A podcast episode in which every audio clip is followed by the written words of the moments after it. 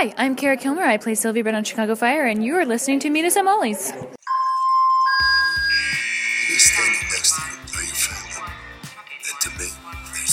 more important. Not gonna be all sunshine and roses, but I can promise it's gonna be a hell of a ride.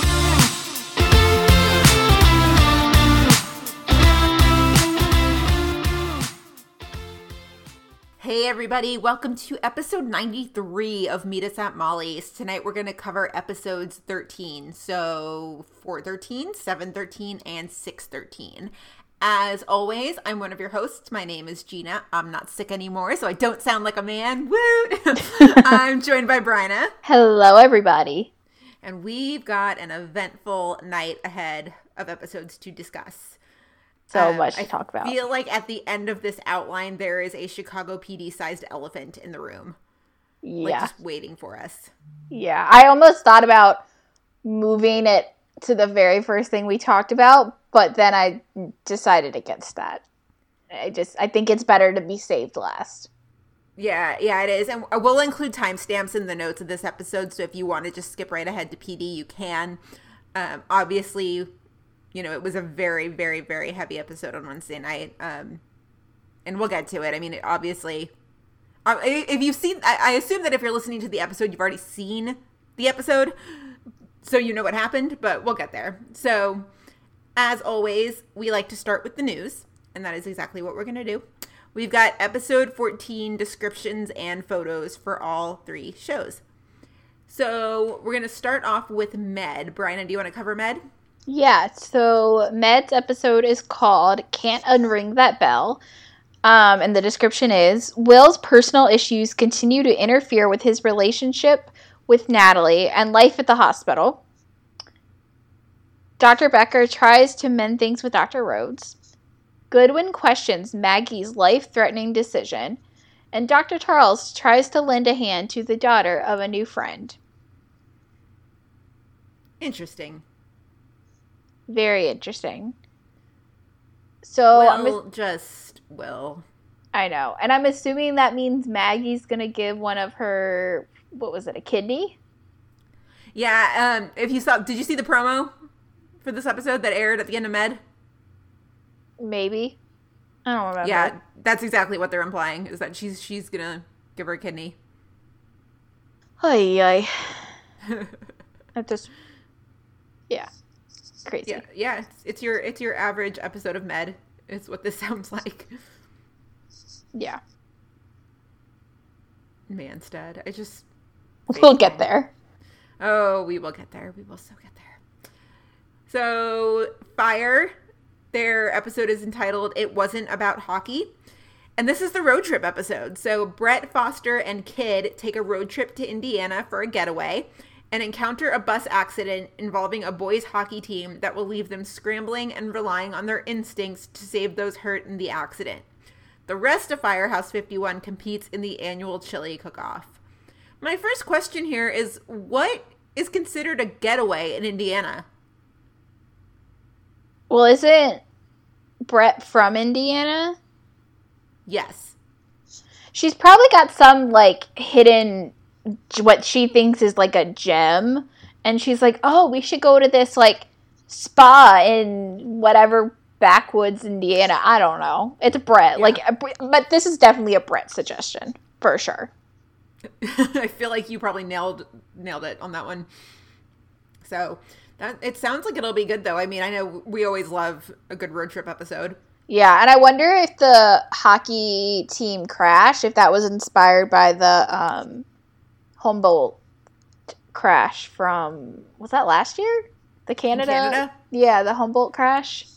Yeah. that was definitely last year, wasn't it? That was not 2017. No, I think it was 2018. Yeah, so I wonder if that was like what inspired this. Hmm. I don't know. Interesting. I feel about this setup the same way I used to about Royal Pains, where, you know, Hank would always, like, there was always a medical emergency that would happen when Hank was around. And I was like, can he live? Can he just, like, live his life without having to play doctor at every single moment? And so this one, I'm like, can, they live? Can they just take a vacation? They just have to stumble upon disaster all the time? Apparently not. It's okay. I understand it would be boring if you know, Yeah. things This were is just like, TV, Gina. Gosh. I know. How dare I want thing to, things to be happy and easygoing? I know. I know. I know. Speaking of happy and easygoing, let's talk about PD. Oh. Brian, will you talk about this one? Yeah, so this one is called Ties That Bind. Um, and the description is the team travels to a Wisconsin gun show to take down a supplier who's manufacturing cop killer machine guns. Before going undercover together, Burgess discovers that Upton is dating Ruzek. Dun dun So- dun. Burgess is gonna get that super awesome piece of information before she and Upton are like abducted and stuck together. Yup. That sucks. And then she's going to be forced to deal it with it because she's stuck with Upton. I mean, if anybody's gonna handle this like an adult, it's gonna be Kim. Yeah. But still, she doesn't deserve that. Yeah. No. It's just like, and also the first thing, it's funny. The first thing when I saw that they're like, well, I thought of two things when I saw that they were traveling to a Wisconsin gun show. I was like, well, and usually in all the Linstead fan fiction that I read is where Jay and Aaron go to escape when they try to go on vacation is Wisconsin because Jay has that cabin. That's literally the first thing I thought of. And then second, I was like, is this the first time a Chicago show has not ever been in Chicago? I think so. Or like technically both of these, the fire episode, they're going to Indiana, and then this, they're going to freaking Wisconsin. Like, what is it with the like traveling out of the state this week? I want to say that there's one episode when Upton came in and Aaron was still around, where Upton and Aaron went over to Indiana to investigate. They had a suspect or something, and they went over to Indiana. I think I think I'm right on that. I could be wrong, um, I'd but have to go I, I think I remember them crossing state lines. But like, don't they lose jurisdiction at that point? Like, you can't really arrest them. right, like they're not oh, like oh no, but they worked with the police. They worked with the local police. right. I guess that's the only case or only way because like they're not FBI, so they can't just like travel across state lines and still have the same. Right. Right. Yeah. I don't know. I'll be interested, but I literally I see Wisconsin and I first think Linstead fan fiction, and then I was like, "What the hell? They're going out of state." Poor Linstead, or not Linstead. Poor Jay.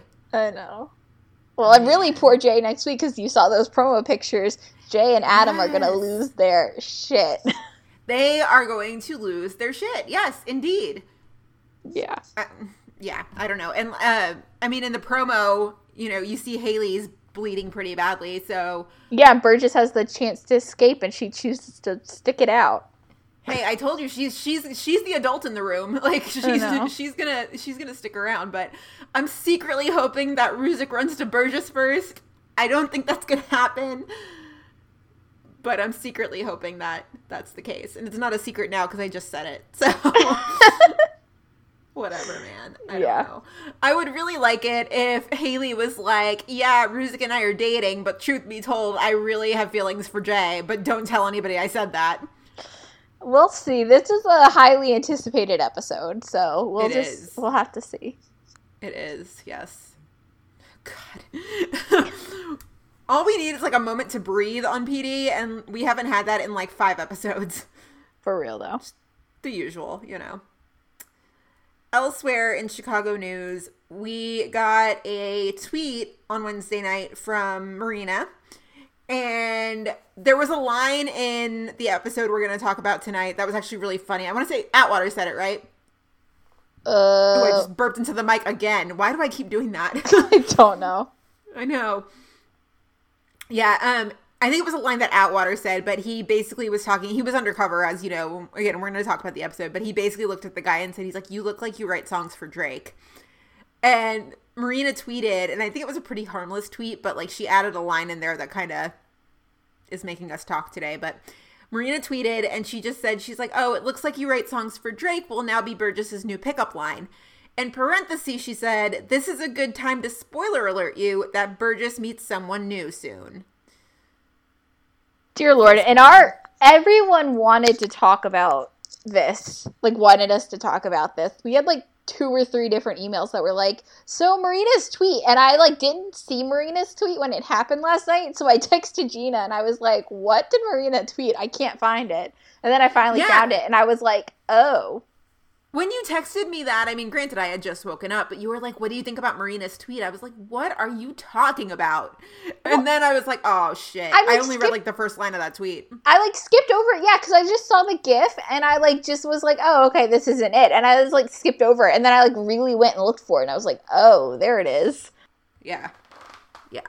Just I don't know. Um, Jessica S had a great tweet in response to it. I gotta find it because I laughed. Uh, Well, so while you're looking for that, so we had a question, we had a bunch of questions, like I said, but all kind of along the same lines to what Haley Green was asking. And she said, Who's the new guy Burgess meets? Are you guys happy, sad, indifferent? It'll be interesting to see what that means for Burzek, if anything. I think it will, since it feels like Upstick is coming to an end. I'm and I'm shameless and always have hope. I have no idea who this new guy is. We have no news or anything, and we don't have any. We're, we're not cool enough to have inside sources, unfortunately. So we know nothing. yeah.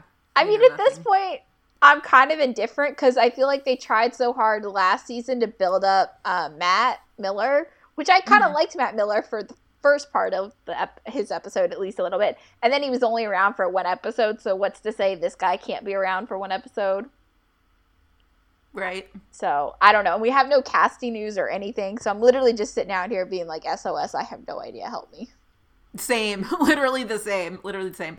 Okay, Jessica S's tweet. It was pretty great. So Jessica quoted Marina's tweet and she said, So did they make you and Patty watch as they drove the final nail in Burzek's coffin? I laughed. I thought it was funny. Cause like really, I feel like the writers are like clueless at this point. I'm like, you've got two characters who like their chemistry is undeniable and they were engaged and like they're perfect for each other. And you're really gonna sit here and tell me like, oh, it's time for them to move on and go like run around with other people. No. Yeah. Well, I don't know. It's such an interesting thing too, because like I wonder how much of that is just like the fact that they have like a completely different showrunner and writers than like they did in the earlier seasons. Because it's always been kind of known that like for Gil in Gilmore Girls, for example, like obviously Amy Sherman Palladino left at the end of season six. And so like everything that happened in season seven with like Rory and Logan and Christopher and whatever, like wasn't her vision. And so I wonder if the same thing that's happening here is that like, you know, if we, you know, if the showrunner was different, if the writers from the earlier seasons were still around, like maybe they would have gotten Burzek together back back together by now. I don't know. Maybe. I mean, I know the writers have changed over the years, but Burzek was broken up long before Rick Eid took over. Yeah, but you know what I'm saying is like, I, it still could have been a result of that. I don't know. Like, I mean, not to say that like, I more that like, if Matt Olson was still around and Derek and whatever, like maybe they would have, they still probably would have been broken up for a little bit, but like probably would have hopefully have gotten back together by now, Yeah. or at least seen something, whether they actually were together, or, like at least had a hookup or something. Like I see Burgess and Ruzek side by side, and all I see is the history between them. And so I'm like, how how do they just work side by side and just act like everything's normal? Meanwhile, like you know, they've got these years of history of like they loved each other. You know, their first "I love you," the locker room proposal. Like, there's just so much between them. I'm just like, you can't just throw that in the trash. And I know I've said that before, but like I get really ranty with Burzek. I'm like, why don't you people believe in true love? Like, yeah, well, I think the thing is too is I think they can work side by side together and like, you know, still have all this history be completely fine if like they had had like scenes to now that at least acknowledge that they were still friends and like were just even if they were just purely friendship based scenes, we wouldn't be we wouldn't be talking about this. I mean, we might still like we'd still want them to be back together romantically, but like we wouldn't be having this conversation. true. So, it's like yeah, it's just such a weird thing. Yeah, yeah, it is weird. I've never watched a show and like held out hope for a couple as much as I do with Burzek. Like in my mind, I'm like, well, no, they're meant to be. They're gonna find their way back to each other, even though the writers are doing everything that like contra indicates that or is like you know contradictory to that it's like i'm like no like they're they're gonna get back together i'm holding out hope meanwhile like ruzek's running around with upton Burgess dated Matt Miller, and I'm like, no, but they're still really meant for each other. And like, you know, cut to years from now, like Burgess is gonna marry somebody else, and I'm gonna be like, no, but they're still meant for each other. Like, Yeah. yeah. I still hold out hope for them, but you know. Yeah, I hear you. So, elsewhere in the news, I mean, we don't really have any other Chicago news left, but we did want to take a second to do a little bit of a TV roundup because, you know, we always say it, but we do watch other shows. And when we have a week off of the pod, it feels like we have a month off, which like isn't really the case, but you know, I think we've both been watching a lot of stuff outside of the Chicago shows, and we just kind of wanted to do a quick little like roundup recap of what we're watching and what we're loving, and just kind of talk about that. Yeah. So the first thing on the list, because we did get an email asking about this, was Rent Live, Yeah. and we didn't record last week, so you know, we've got a lot of catching up to do there. So Rent Live, it, wa- it was Rent not so live, but it was good. It was it was really good. I I don't know. I have mixed feelings. Like I did enjoy what I saw on TV, but like I really wanted to see what they were doing in that space. I don't warehouse, whatever we're calling that space. I don't know. But like I don't understand why they couldn't just show us that. Like I would have been completely okay with just a concert version of like what they were doing for the live audience there. True, true. So if you don't know, in dress rehearsal the day before Rent Live was supposed to air, Brendan Hunt, who played Roger, broke his foot. Like, Like, horrible bad. timing. Like bad, like broke his foot. And so they're- ended up airing the dress rehearsal as the broadcast, which I mean obviously Except was for not the last. 10 minutes. Yes, the last 10 minutes because basically that's when he broke his foot in the dress rehearsal. Yeah. So yeah, and it ended up. I mean, I liked it. There, you know, there were there were certain aspects of it that I was like, this could have been a little better. That could have been a little better. But mm, you know, I loved Tinashe as Mimi. Did not love Mario as Benny. Yeah, I could have called that one. I love Mario, but like, eh, I didn't think he was gonna ever be right for this. No, and like Benny is sort of a bland character, Yeah. but still, still. Yeah, Brandon Victor Dixon slayed as Collins, but I think we definitely expected that because he was amazing in Jesus Christ Superstar. I really was surprised by Brennan though. Like, I mean, I know a lot of people. I think, even though it wasn't his fault, but like, kind of indirectly gave him shit for, you know, how this all went down because it wasn't his fault, but it was his fault, kind of thing. But I thought he was an incredible Roger. I thought he was so good. He was really good. Yeah, he was really especially good. for And, I being mean, like the only no like truly no name on that cast Yeah. like i was very surprised for sure, I was impressed.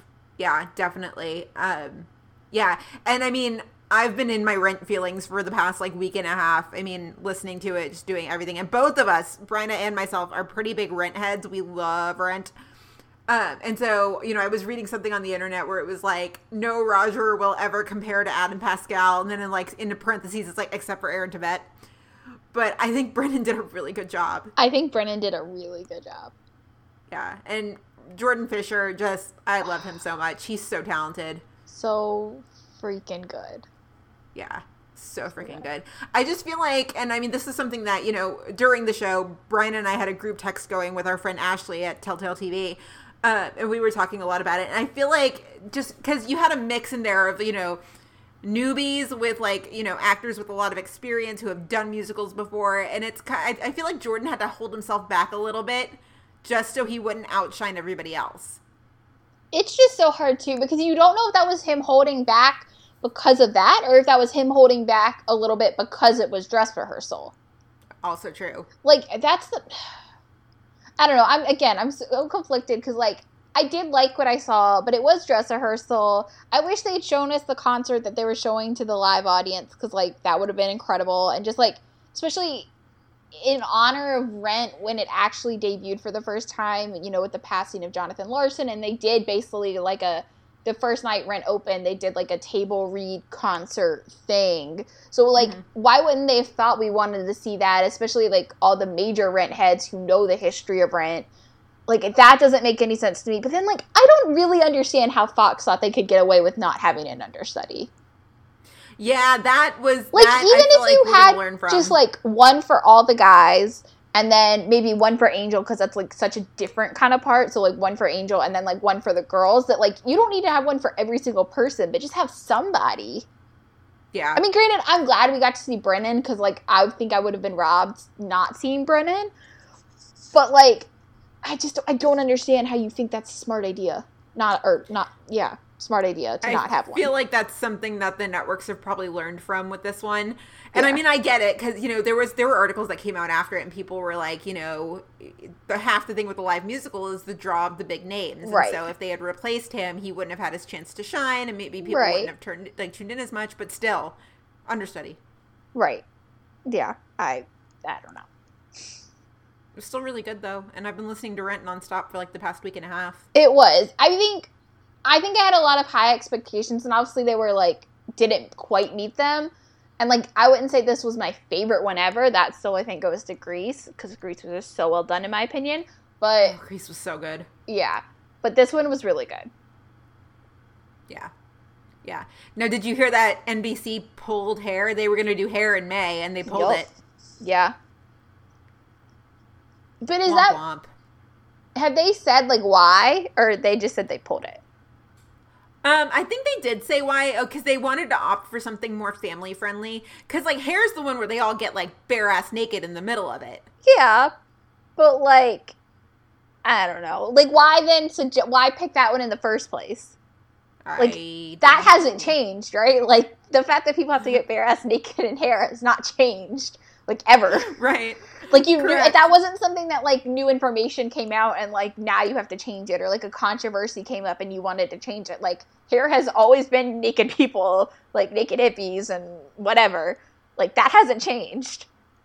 Right. That that has not changed at all. No. And I mean, Fox did a good job of translating a relatively not PG musical to TV. Granted, they changed a couple lyrics here and there. Some of them I understood. Some of them I was like, "Why? Why did you just do that? That made no sense at all."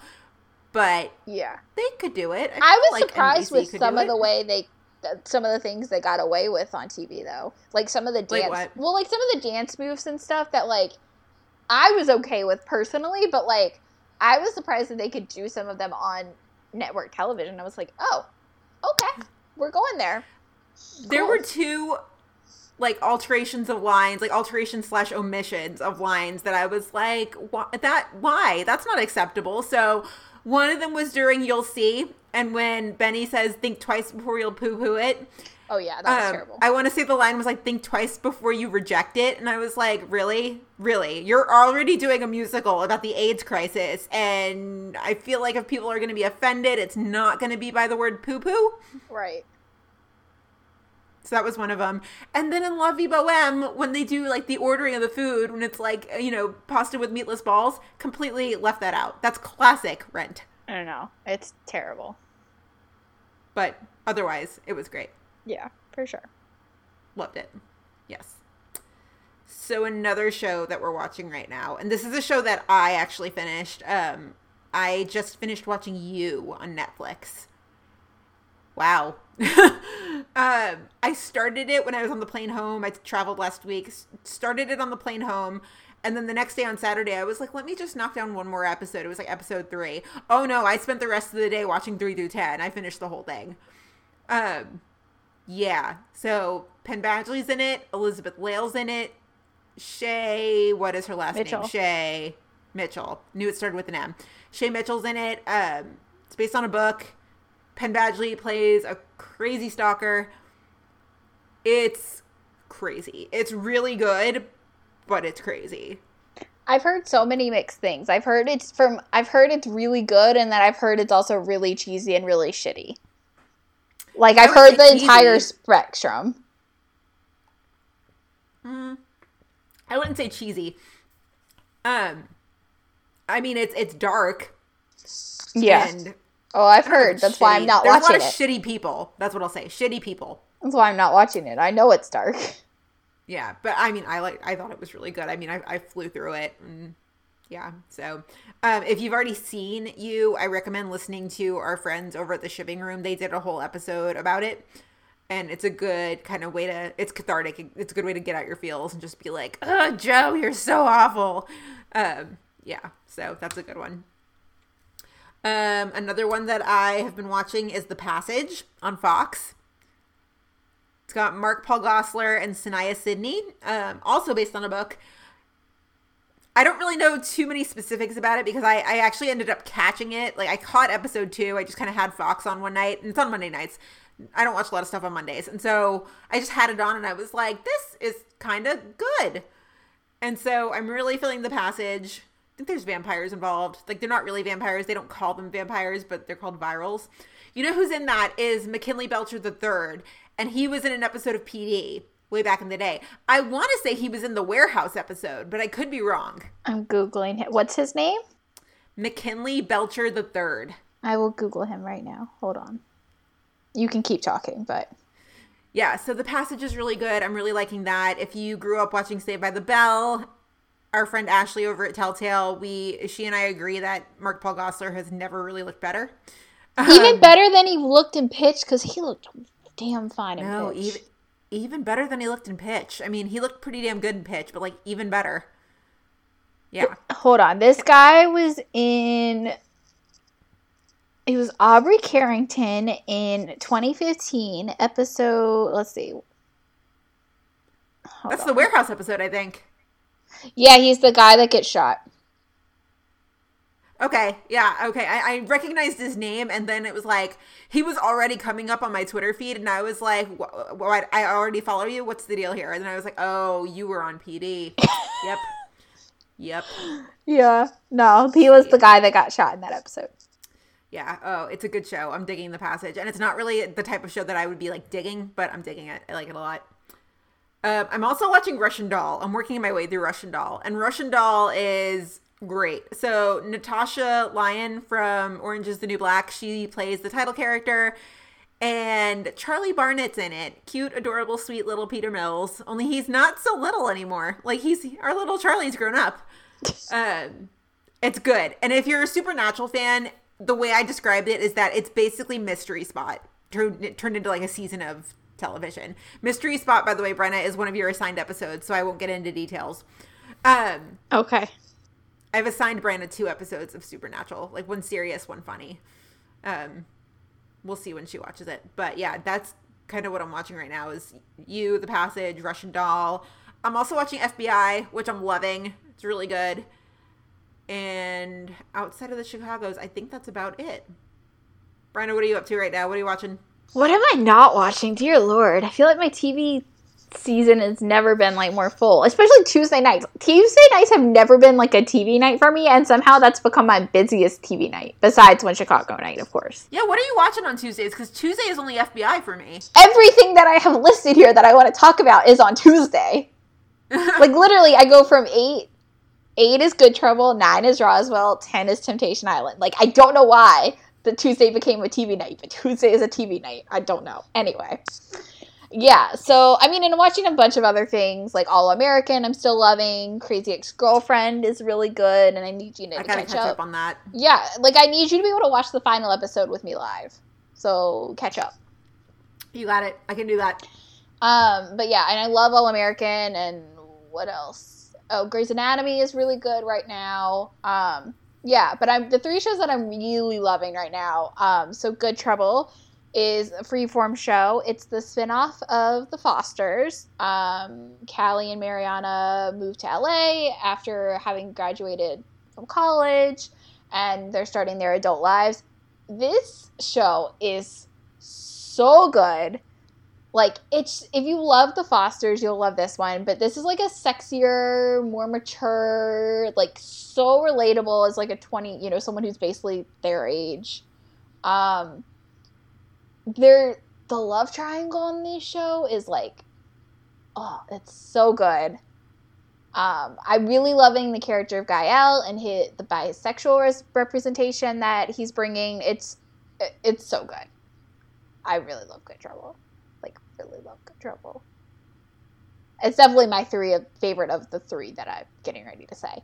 Um, nice. Then I'm watching Roswell, New Mexico, which is the CW show.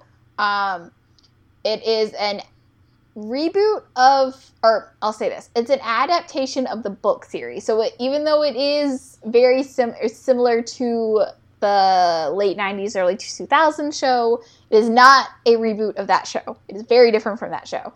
It's a reimagining of the book series that that other show, the, the first show, was based off of. It's very good. The ships on this show are insane the mystery that's there is really good. Um, it's only had four episodes. Yeah, four episodes, but it's really good. You should really watch it, Gina. Like, really watch it. Once I'm finished with Russian Doll, um, we'll see. Because I'm also I'm also playing the long game with Brooklyn Nine Nine right now. I'm in like season two of Brooklyn Nine Nine, so we'll see. It's only been like four episodes. Okay, I know, but like, I got to get invested, you know. I know, but it's good. I, it's good. I know, like some people, I don't know. It's very hit or miss. Like I think some people who like the original don't or love the original like aren't really fans of this. Some people who, you know, didn't really watch the original love this. Someone like me who just watched the original for the first time last year is also really liking this. I don't. It's like very mixed, but I'm really enjoying it. I think it's very good. Um, so there's Roswell, and then my like guilty pleasure reality dating show, whatever, is Temptation Island. And it's so good. Like I'm kind of obsessed with it. I'm way more into this right now than I am The Bachelor. And I mean I'm still liking The Bachelor, but like very much more into Temptation Island.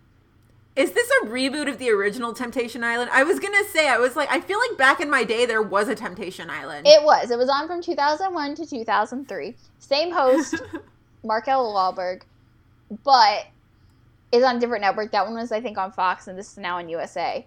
But and I don't know, like sometimes they're saying like it's not necessarily a reboot, like it's just kind of like in some places they call it like season four, like it's just like a continuation because it's pretty much the exact same show. Um, mm-hmm. But then like in some places, since it's technically a different network, they're calling it you know like season one. Um, but yeah, it's the same. It's the same thing. Um, but it's it's good. It's trashy as hell, but like it's really good. Interesting. It's really good. I mean, it, it's like it's getting cray. It, it, it's getting cray. The only my only complaint, and I actually ended up doing a Twitter thread about this the other day because like I like I apparently had a lot of feelings about it, and I ended up doing a thread when I thought I was just going to do one tweet about it. Was that like I always complain sometimes about how the Bachelor episodes feel like too long at two hours. I'm like, why are we showing all this? Like this is stupid. Like what are we doing? But there's so much more happening in Temptation Island because it's like technically four couples like split up and like they're all going on dates and there's all these different relationships happening and whatever that like but it's only an hour long and I'm like it's kind of I feel like doing the show a disservice in a way that it's only an hour because like things happen and you or like you miss a bunch of context or whatever and then you're like wait a second where did that person come from? Like how did this unfold? whatever. But if you want more about my feelings you can like go read my twitter thread but yeah like but it's it's still really good i just wish it was longer because there's so much happening i wish it was two Interesting. hours but yeah uh, that's what i'm yeah that's kind of our TV roundup there. I'm also wondering if I need to go back and catch up on The Resident because I always catch the last five minutes before the passage and I'm always kind of like intrigued. There's some mystery going on right now that like again, I only I've only been catching the last 5 minutes, but I know some dude named Bradley died. And then I think last week they were all like Bradley shouldn't have died. It's a mystery. And then I think Jenna Dewan's character is missing. So these are these are all things I'm you know being able to glean from like the last five minutes. So I'm wondering if I should catch up on the Resident. I've literally I mean, never. I love Matt Czuchry. Yeah, I love Matt Czuchry. I've never seen the Resident, but I'm kind of curious. Like maybe I'll do that this summer because I don't. I definitely don't have time right now. But I'm right now one for one on Emily Van Camp shows because like I really hate her character in Revenge, but I and I thought I was gonna hate her character in Everwood because I did for a time there. But I just finished my Everwood binge a couple of weeks ago, and I ended up coming around on her character on Everwood. So I'm kind of wondering if there's like if I actually like Emily Van Camp as an actress or I hate her as an actress. I don't know. You finished Everwood, but you didn't finish Revenge. Oh yeah, cause Revenge. I won't go there. I'm gonna finish Revenge, but like I showed you all the high points. Oh yeah, no, I've seen all the. I I already knew even before you showed me the high points of Revenge, but I'll get through it. But God, Revenge is so much harder to get through. Eh, eh, eh. It's the opposite for me. I finished Revenge and I didn't finish Everwood.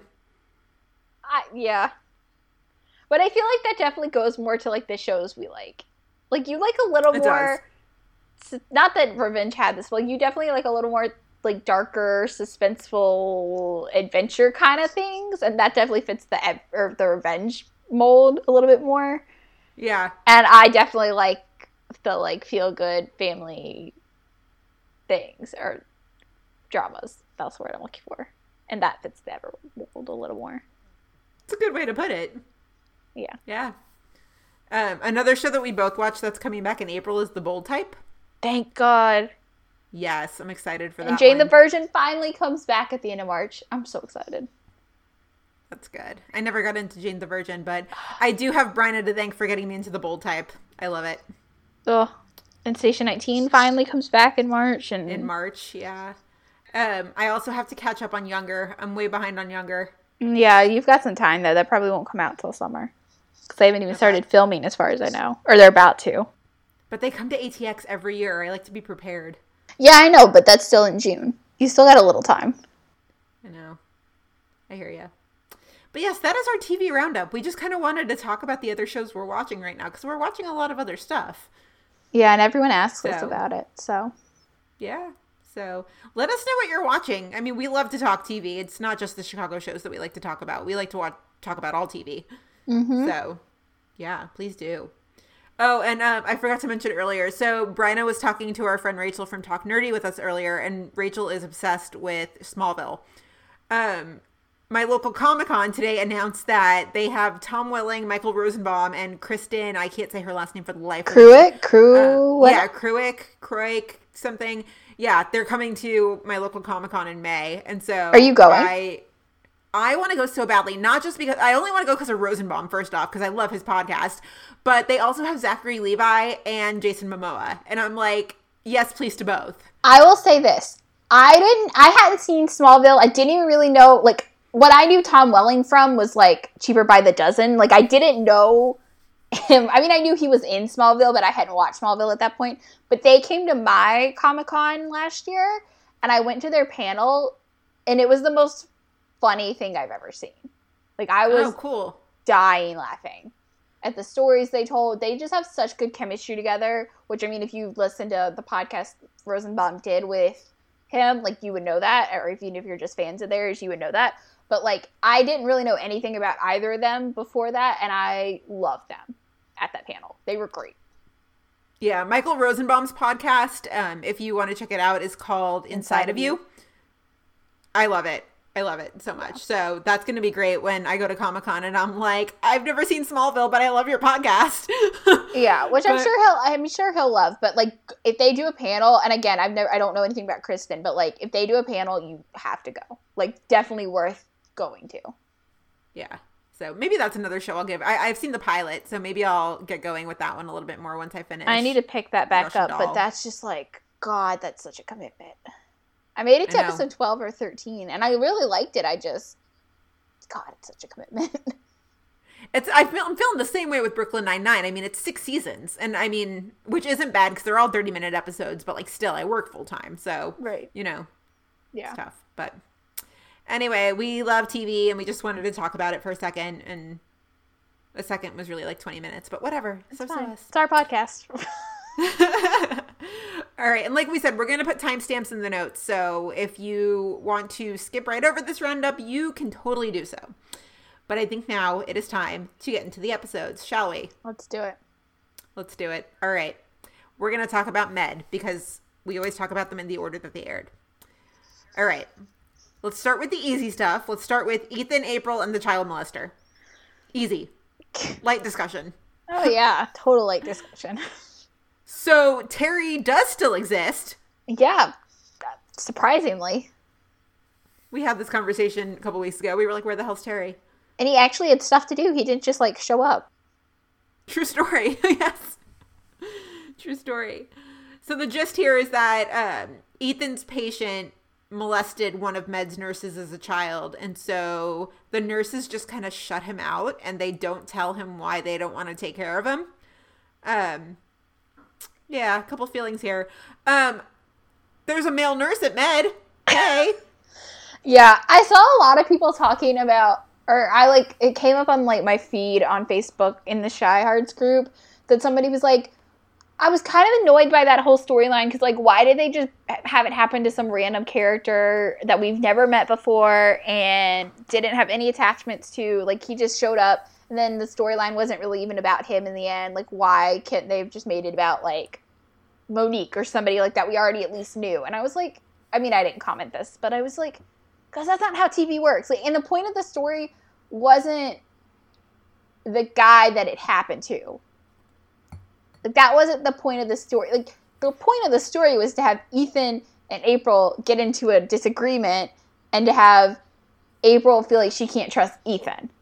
That was the point Yeah. of the story. I mean, yes, it kind of sucks that like maybe they could have picked something a little lighter than like child molesting to like make that point, but that was the point of the story. So like we didn't need it to happen to a character we were already attached to because the story wasn't about the character. right, right. I had major Kenny vibes from the night shift. I was just thinking of um, J.R. Lemon always used to post pictures. He played Kenny on the night shift, um, and he would always post pictures from behind the scenes, and the hashtag was always like "Merson Merc- ain't easy." yeah, God, I miss him. I know. I listened to. Yeah, so thought that's what I thought of. But yeah, I mean, Merson ain't easy. Merson ain't easy, no. But uh, yeah, I mean, I feel like the nurses shouldn't have iced out Ethan, No. but like, I don't know. And like, I, I meant to go back and look because, okay, like, yeah, the nurses hated this guy. But the guy that shot April a couple weeks ago, Ethan hated him too. Yes. And that's not to say, like, because I think, I mean, Ethan at one point, so it basically, Ethan tells April at first that, like, you know, you can't just, like, not give this guy, because they kind of then, you know, go a little relax on this guy's care, because they obviously all know what happened or what he did to their friend. And Ethan, like, sees that, and she, he's basically like, you can't do that. Like, regardless of what this guy did, you know, he's still a patient. You still have this. He says, you know, like regardless of how awful this patient might be, like we have an ethical ethical obligation to treat him like we might anyone else. And I was definitely on Ethan's side at that point. Like, yes, this guy's terrible, but you did take an oath to, you know, treat everyone. Yeah, I mean, I think Ethan was a little out of line, though, to almost accuse April of overdosing him. Oh yeah, yeah, yeah. No, that part for sure. But the first part when he's just saying like, "Hey, you've got to treat this guy," I was definitely on Ethan's side. Yeah, yeah. I mean, and I know I, I saw that you had tweeted one point because we split the tweeting on Wednesday nights. Brenna tweets the first hour and a half. I tweet the second hour and a half. Um, and I saw your tweet that you were like, "Did the nurses actually kill him?" I never had a doubt in my mind that they didn't. I I don't know. I guess I just didn't like when I saw that they had like the vial or whatever the syringes, whatever it ended up actually was of the epinephrine in the trash. I was just like, well, did they? I don't know. I was just so confused that I was like, maybe they did. I don't know. I never thought it was April, but maybe I thought it was somebody else. I never thought it was April though. Um, I mean, you know, we've talked about Doris being bitchy before, but I don't think she's that bitchy. Well, I thought maybe it was the guy, you know, the guy came back and, you know, wanted revenge. I don't know. I was thinking all kinds of things. You never know. It's Right. med here. Like, It's med. That is true. I feel like that should be our excuse for everything. Like, it's med. yeah. Like, it's med. Something crazy happened. It's med. So, but yeah, I never thought it was going to be April, though. No, no, I didn't either. I didn't either. But yeah, the um the patient ended up dying. He had too much epi in his system, and Ethan literally accuses April. Like, I feel like in the medical field, that's got it. That's probably like below the belt. That's got to be below the belt. Oh, for sure. When she even takes So- it that way, she's like, what did you, she's basically like, what did you just say? Like, Yeah. why would you, like, and especially just because of the relationship they've had outside of the hospital, like, really, you're gonna think that she can even do that? Like, stoop to that level? Like, come on, Ethan. Yeah, I mean, I don't. He wouldn't be with somebody who would Kill willingly put a patient's life at stake. Right. No. So that was yeah, that was below the belt. I mean, I'm I'm just assuming that in the healthcare world that that kind of statement is way below the belt. Oh, for sure. Yeah, that was crazy. Um, and then even when he was like, "What were you doing in the room?" and she was like, "He was dehydrated. I gave him water." And he was like, "Oh, so you're the Florence Nightingale to this guy now?" Like Ethan, These two. I know. I can't even. I'm I mean, they're you, not even- the med couples. This isn't even this. It's crazy that like I'm frustrated with these two, and these are like the third, like of the hierarchy. This is like the third most frustrated I am. like what the hell? it's like with the med couples it's like like oh god it i mean they can be so sweet to each other and it's so nice and wonderful but those moments are so fleeting because the other like 95% of the time they're at each other's throats yeah, for sure. It's Ugh. crazy. But i did like the line at the end when you know ethan was talking about being friends and april just looks at him and is like you thought i could kill a patient like is that really someone i want as a friend and i was like yes girl you have a point get him Yeah, like I mean, she brings you know that is a great point. Like, how can she be someone who's with like let a romantic feelings aside? Like, how can you be friends with someone who thinks you can kill somebody? Yeah, I feel like somebody who's suspicious of your skills as a nurse and is thinks that you could kill somebody, that's not a friend. Right, and because Ethan says, you know, he's like, I'd like to think we can get past that and like still be friends, and it's like, bitch, please. Yeah. Yeah, she handled that exactly how I would have. Like He's he's gonna have a lot of groveling to do if he wants to even get back to friend level with her. true story. He's got a lot of ground to make true. up. He really does. He really does. I mean, Ethan, man, like he throws some big hissy fits when he gets mad. But then if someone else throws a hissy fit, he has like a weird reaction to that. He's like, uh, "What? Huh? Huh? You're th- He gets judgy. Yeah. he's like, you shouldn't be this angry. Wait a second. you were just angry like 10 episodes ago or 3 episodes ago." Yeah. Why is it okay for you to be angry but nobody else? Yeah. Man, yeah, I at this moment I'm just kind of looking at them and I'm like, April, I mean, you guys are good together, but if you thought you could do better, you probably could. Ew. It's crazy. Oh, it's so crazy. It's so crazy. Um, speaking of crazy, shall we transition into the Mansteads? Yeah, do we want to touch on Maggie real quick before we get into the headaches or do you really have a lot? Do you have anything to really say about Maggie? No, I don't really. I that's going to be a storyline that we see more so in episode 14. Yeah. I definitely will say though, I think the only thing I'll say on the Maggie stuff real quick is I definitely thought that friend or friend of a or cousin of a friend, whatever, was gonna be like a druggie though. Yeah, I mean Maggie thought she was going to be a druggie. Maggie totally briefed Will and was like, she might be here just to score some pills. Well, and as someone who's like worked in a medical environment and like I mean I wasn't necessarily trained on that language, but like has heard the language myself, like I definitely thought that's where they were going. Yeah. Yeah. So but yeah, We'll see what happens in episode 14. crazy. But I will say, Oh, so- somebody, Laurel had brought this up in a DM to us that, Mhm. and I kind of agreed. Like, I'm kind of glad. I mean, I love seeing when Maggie gets storylines outside of like being like a mediator for Manstead.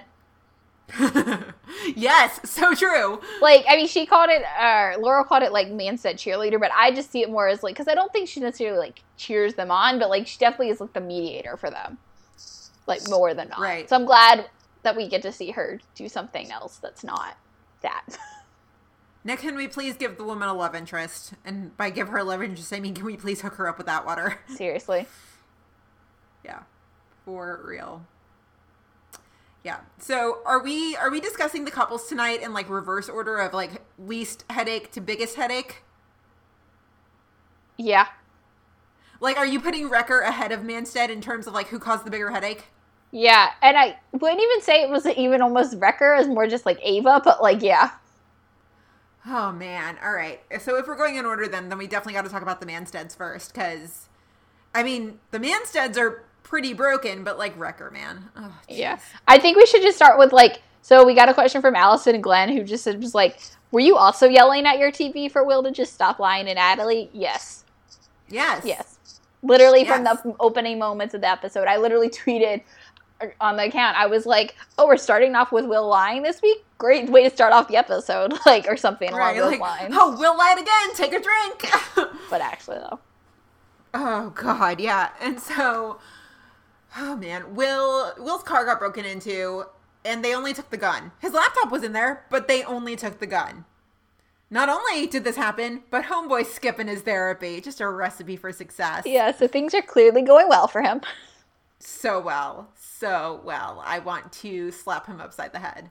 So well, yes. And then he Um, lied to it, Natalie about it again.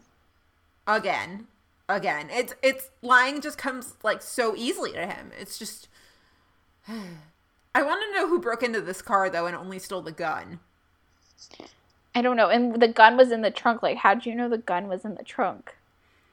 It's funny because every time something happens to will i'm always hoping that the person who did it was jay and so in this case i'm hoping that jay's the one who took the gun so that he can be like you really thought that you could handle a gun like you're an idiot Yeah. that's not the case No, I but, mean, like- i'm sure go ahead No, I was gonna say, but seriously, how did they know the gun was in the trunk? Right, right. I'm sure at some point before the finale, you know, some murder is going to go down and they're going to be like, well, your gun was used in it. Oh my God. Um, That would be an interesting PD med crossover. it really would, which again, I really hope ends with Jay slapping him upside the head. Oh, yeah. I know. I, you know, like, I love Nick. I love Will, but man, does he make bad decisions. It's bad.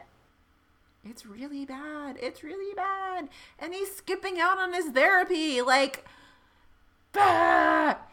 Yeah.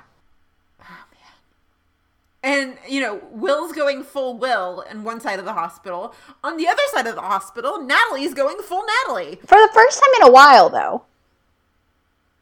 Yeah, maybe. We at least in a couple weeks, we like since we've come back from break, we haven't seen Natalie go full Natalie. Like Natalie's been pretty good. I've actually been on Natalie's side for like the last month. Even last week in the helicopter crash when she was like, I don't need your medical advice, Will. Yeah. But no, but like this was the first time we actually saw her go like full Natalie, literally steal something out of a guy's bag. I was like, what are we doing here? Dear Lord.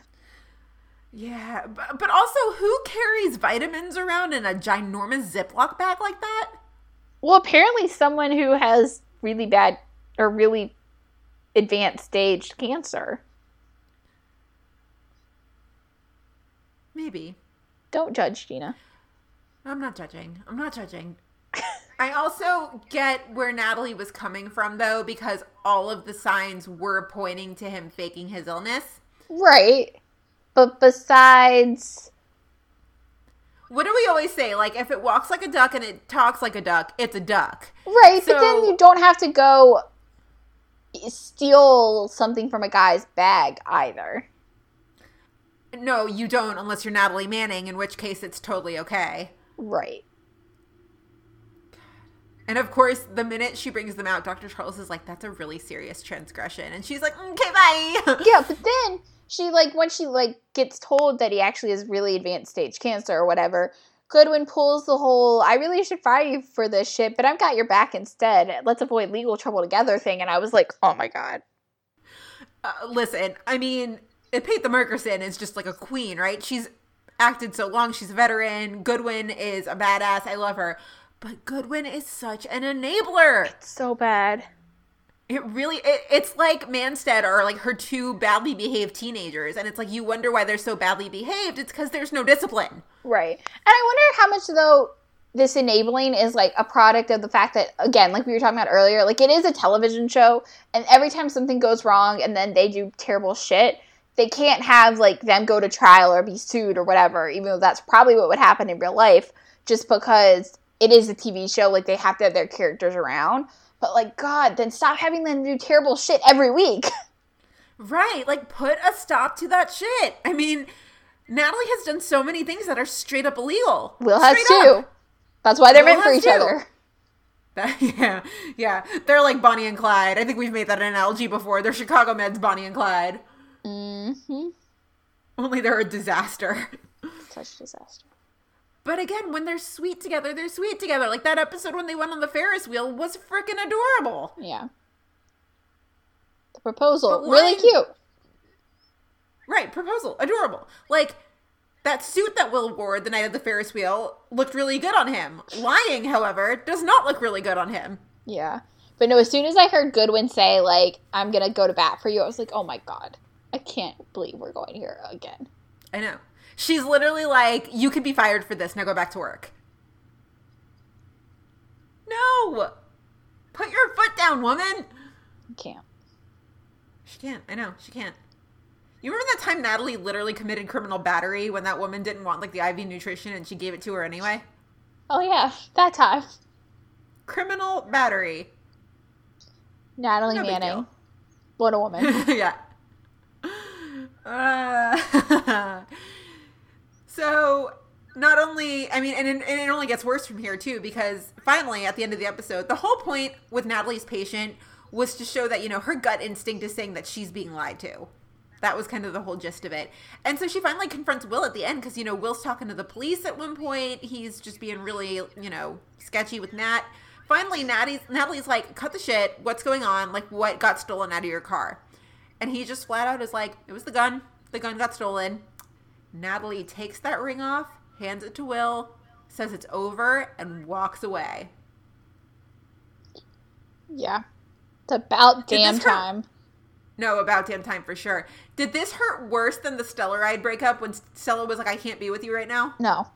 Because I've been needing Manstead to be over so that they can eventually repair their shit and get back together, like, down the line. Like, no, they've been needing to be over for, like, weeks now. Just Like- so Will can pull himself together. So they both can pull themselves together. I mean, Will Right. more so than Natalie, 'cause- but because Natalie's the one that's had her heart broken and you know feels like she can't trust him. But like, no, they needed me. like. I was actually like, thank God it's about damn time. So I have multiple feelings on this. Um, first off, Will and Jay need to burn that ring. um, burn that ring. It is cursed. So cursed. Cursed, I tell you. Um, also, Will totally had this coming, but also I can't believe Nat went there. Like it makes all the sense in the world, but also I'm just like, whoa. You can't believe she went there. Oh, I totally can believe she went there. I'm glad she finally went there. Will was being unfair to her. Yes, hundred percent. Something I was just thinking about as we've been having this discussion. Now that they're officially done, so is Ian Harding ever coming back? Like whether he ends up Probably. turning romantic or not, like what ha- what the hell happened to his character? He's probably coming back.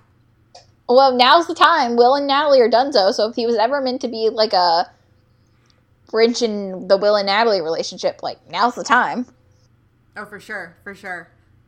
And then Will had the audacity to be like, "You don't mean that. Like, you don't mean that. You've been lying to her straight for the past like three months." Dear Lord. I know. And you stopped going to therapy, which makes me want to strangle you. I know. Jay didn't stop going to therapy when he was assigned to go. Yeah. Not that I should compare the brothers, but still, Yeah, I was just about to say very different situations, very different people. very yes. Jay shot a girl.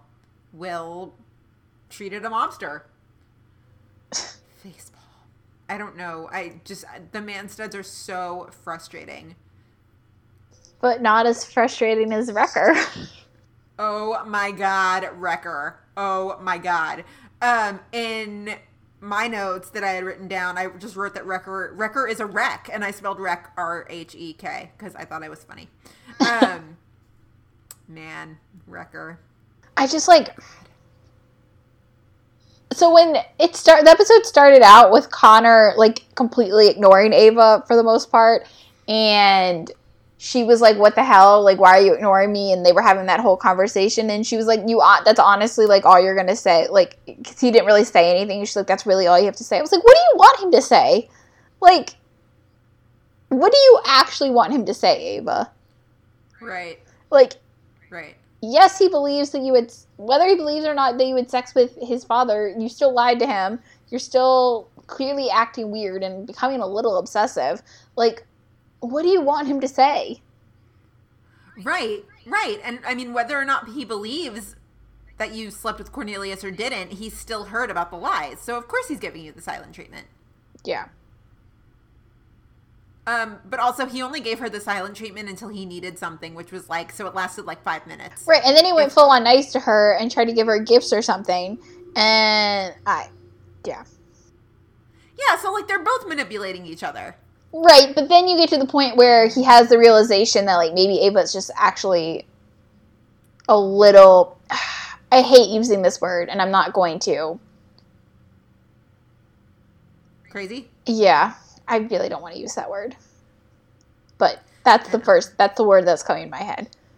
Um Uh, yeah, I just but you know what like Yeah, I mean yeah. go ahead, go ahead. No, it's just like but that's what she's coming off as. She is. especially once he realizes he had, okay so let's set the scene so basically connor ends up having this patient with that's hiv positive needs some kind of surgery i don't remember what kind of surgery but that's really not what's important here uh, He needs his ribs plated, but again, not not Oh, important. okay, yeah, ribs plated. Not what's important. Um, so Connor sends him up to the OR to get surgery. The, uh, the doctor that he wants to have the surgery done by won't do it because he's HIV positive, and obviously, if there's any kind of cut or exposure to the blood of the HIV patient, then they can contract it. And so Connor asks Ava to do it, and Ava agrees. Everything seems to be going swimmingly at first, no big deal, whatever. Then Ava nicks herself, so therefore cutting not just her glove, but her finger, and obviously comes in contact with the blood of this patient. And everyone freaks out, you know, she has to go into quarantine and get all these tests done, yada, yada, yada. Gets sent home, whatever. Connor at first I don't think really thinks like a ton of he ton of it. He's just like concerned about her. Which to be fair, okay. Whatever. But then some random doctor lady that we don't know like brings up in the elevator to him as he's like going down whatever. And she's like, "Oh yeah, I heard about Ava. Like it's so weird. She's the most careful doctor I've ever, you know, seen. Like I think it's weird that she actually had like a mistake and then Connor doesn't really say anything, but he's like, "Oh shit, did she do it on purpose to like get my attention?" Okay, to me, that idea is crazier and more ridiculous than her sleeping with Cornelius. The idea that she would cut herself purposely with an HIV positive patient. Well, then what is your read of the situation? It was an accident. That's well, that's what I would like to believe. I'd like to give her the benefit of the doubt that it was a total accident. Well, then what's the point of the storyline? I mean, like I, I like to give her the benefit of the doubt too because I think this is so asinine. But then I like bring it back to the fact that it's TV and every storyline has a point. And like, what's the point of this? Maybe the point is to bring them back together though, because as you saw, they started being sweet to each other. Now, granted, Connor gave her the silent treatment until he realized he needed something, at which point then he got sweet to Ava. And of course, I mean, and he did it because he knew Ava would do it too. Like, he knows that Ava is at his beck and call. Like, she'll do anything for him. And so, you know, of course that's part of it. But then, you know, the minute she cut herself, he felt bad, whatever. And then he brought her the booze later on. So, like, maybe this is the first step to them mending their relationship. I would really like to think that she would not cut herself purposely to get Connor's attention. But she has been known to do things to try to impress him before. I did get that vibe again this time. Eh, I don't know. So yes, I agree with all that. But then I, I'd say two things calling back to the, then one, what is the point of the elevator scene with the random doctor lady that we've never heard of or seen before making a comment about Ava and how the fact that she's usually so careful. And then I'm hoping that's a misdirect. then two, Connor's face after that elevator scene is like, oh shit, did I just play into her hand? Yeah, I'm hoping it's a misdirect, but, you know, I could be wrong.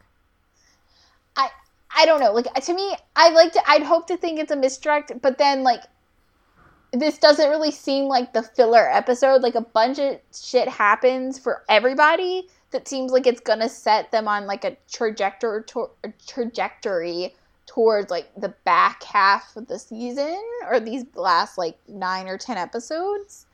Mhm. And I like to think that this the same thing like they didn't give like significant things happening for Will and Natalie and Ethan and April and even Maggie to a certain extent and then like just be like, Oh yeah, Connor and Ava, we're gonna go with filler. Yeah, I mean, I'm still getting creepy lifetime killer vibes from Ava. I, yeah, same. More so, at, more so than ever after this week. Yeah, like all of the relationships on this show are dysfunctional, but like I feel like Wrecker's bordering on toxic again. Yeah, for sure. And we had had a couple of comments about them from other people, and so Allison Glenn sent us an email, and she, I mean, basically, she was like, "Did Ava actually actually just intentionally cut herself while doing surgery in some messed up way to play to get Connor back?" I we just answered that. Gina's hoping not. I said yes. We'll see. Hoping not is the key word. I'm probably dead wrong.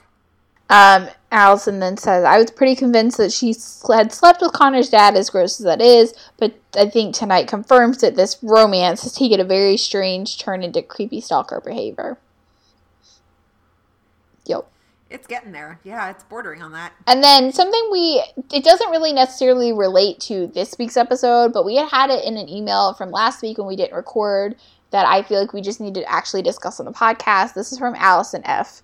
And she said, I have a mm-hmm. theory that there is more to this Papa Road story. Could he be the Harvey Weinstein of Chicago? In a time of the Me Too movement, it wouldn't shock me if the writers went the direction of making her really a victim. She says that they didn't sleep together. Maybe something happened where he threatened some sort of extortion. Extortion, like what kind of deep dark secret does she have though? I don't know. I just thought the would- interesting. I mean, I did. Think, I just thought the idea that like maybe there's something more there was interesting, and like comparing him like a Harvey Weinstein of Chicago. I mean, there's no coming back from that though. Like there's no way to redeem Cornelius after that. Are we trying to redeem Cornelius? I mean, you've already well, maybe not. I don't know. I don't know. I don't know. I mean, I still think he slept with Ava, but I don't know. Yeah. I just thought it was an interesting Yeah. theory that we hadn't obviously talked about or touched on. That I was like, oh, this is interesting. Yeah, and I mean, I mean, well, there's no coming back from that. And that you know, Cornelius likes to worm his way into Connor's life, right? Yes. If he's the Harvey Weinstein of Chicago and all these women are coming forward, that's it. There's no worming back in. Connor's gonna cut you out for good. Yeah, but he, I mean, we all think that like he probably should have done that anyway. Um, Yeah. I don't know. I mean,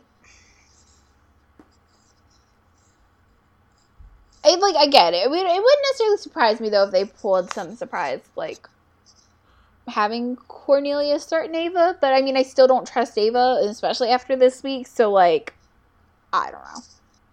Yeah, they're starting to make her look unhinged. It's not good. Yeah. And I feel like if Cornelius had threatened Ava in any kind of way and then made her have sex with him, like, why wouldn't Ava had just told Connor that? Because, like, we know Connor would have protected her at that point because, like, he was, I don't want to say in love with her because I don't think he was in love with her, but, like, he was, he did really care about her. I mean, still does. Like, he would have protected her, especially against Cornelius. So, like, Right. I don't know. It's an interesting theory, though. Very. Yeah, it's it's crazy times on Med. Real crazy times. Real, real crazy times. Yes. Yes, yes. Do we have any other notes on Med? No, just really frustrated with everybody. Yes, really frustrated with everybody. Like that basically sums up the episode. Just real frustrated with everybody. Oh yeah, yeah. I feel like I would be walking around the ED, like walking up to each person and be like, "Do you need anything?" And then be like, "Oh, you're so frustrating," and then like walking over to somebody else and be like, "You're so frustrating too." Oh, you know who was not frustrating was Dr. Nina Shore. Oh yes, Nina. Nina, we got a Nina sighting. I love her so much. I will say the last night had me fully convinced. Like Nina's now come back to Chicago twice and obviously never shared a scene with Connor. But like, I really could have used that last night. Yes. Like, I'm Yes. really convinced I mean, myself that that is a ship I can get behind, and not just I'm just because saying- of the Patti and Colin stuff. if Frozen ever ends, Patti has to come back to Chicago Med.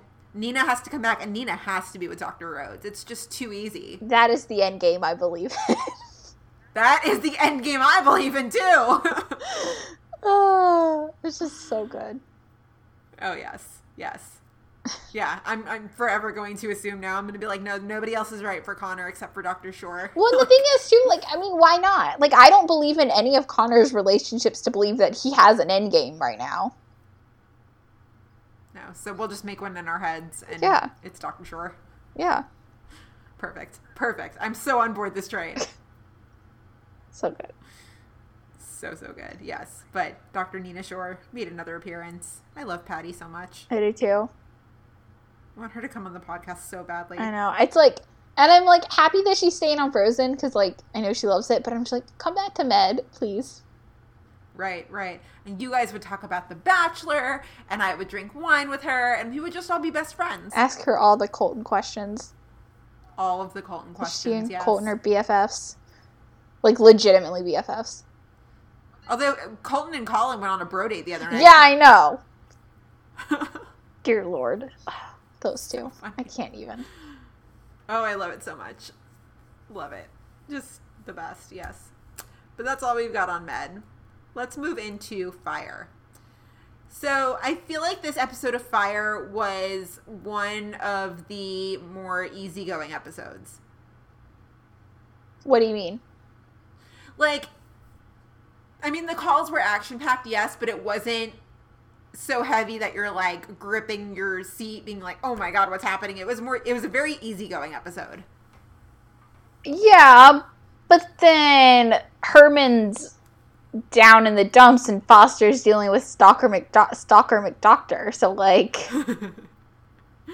First there was McDreamy, then McSteamy, now Stalker McDoctor. Stalker McDoctor. I'm I trademarking laughed that so shit. hard when you texted me that. Yeah. I'm trademarking that shit. Stalker McDoctor. It's perfect. Yeah.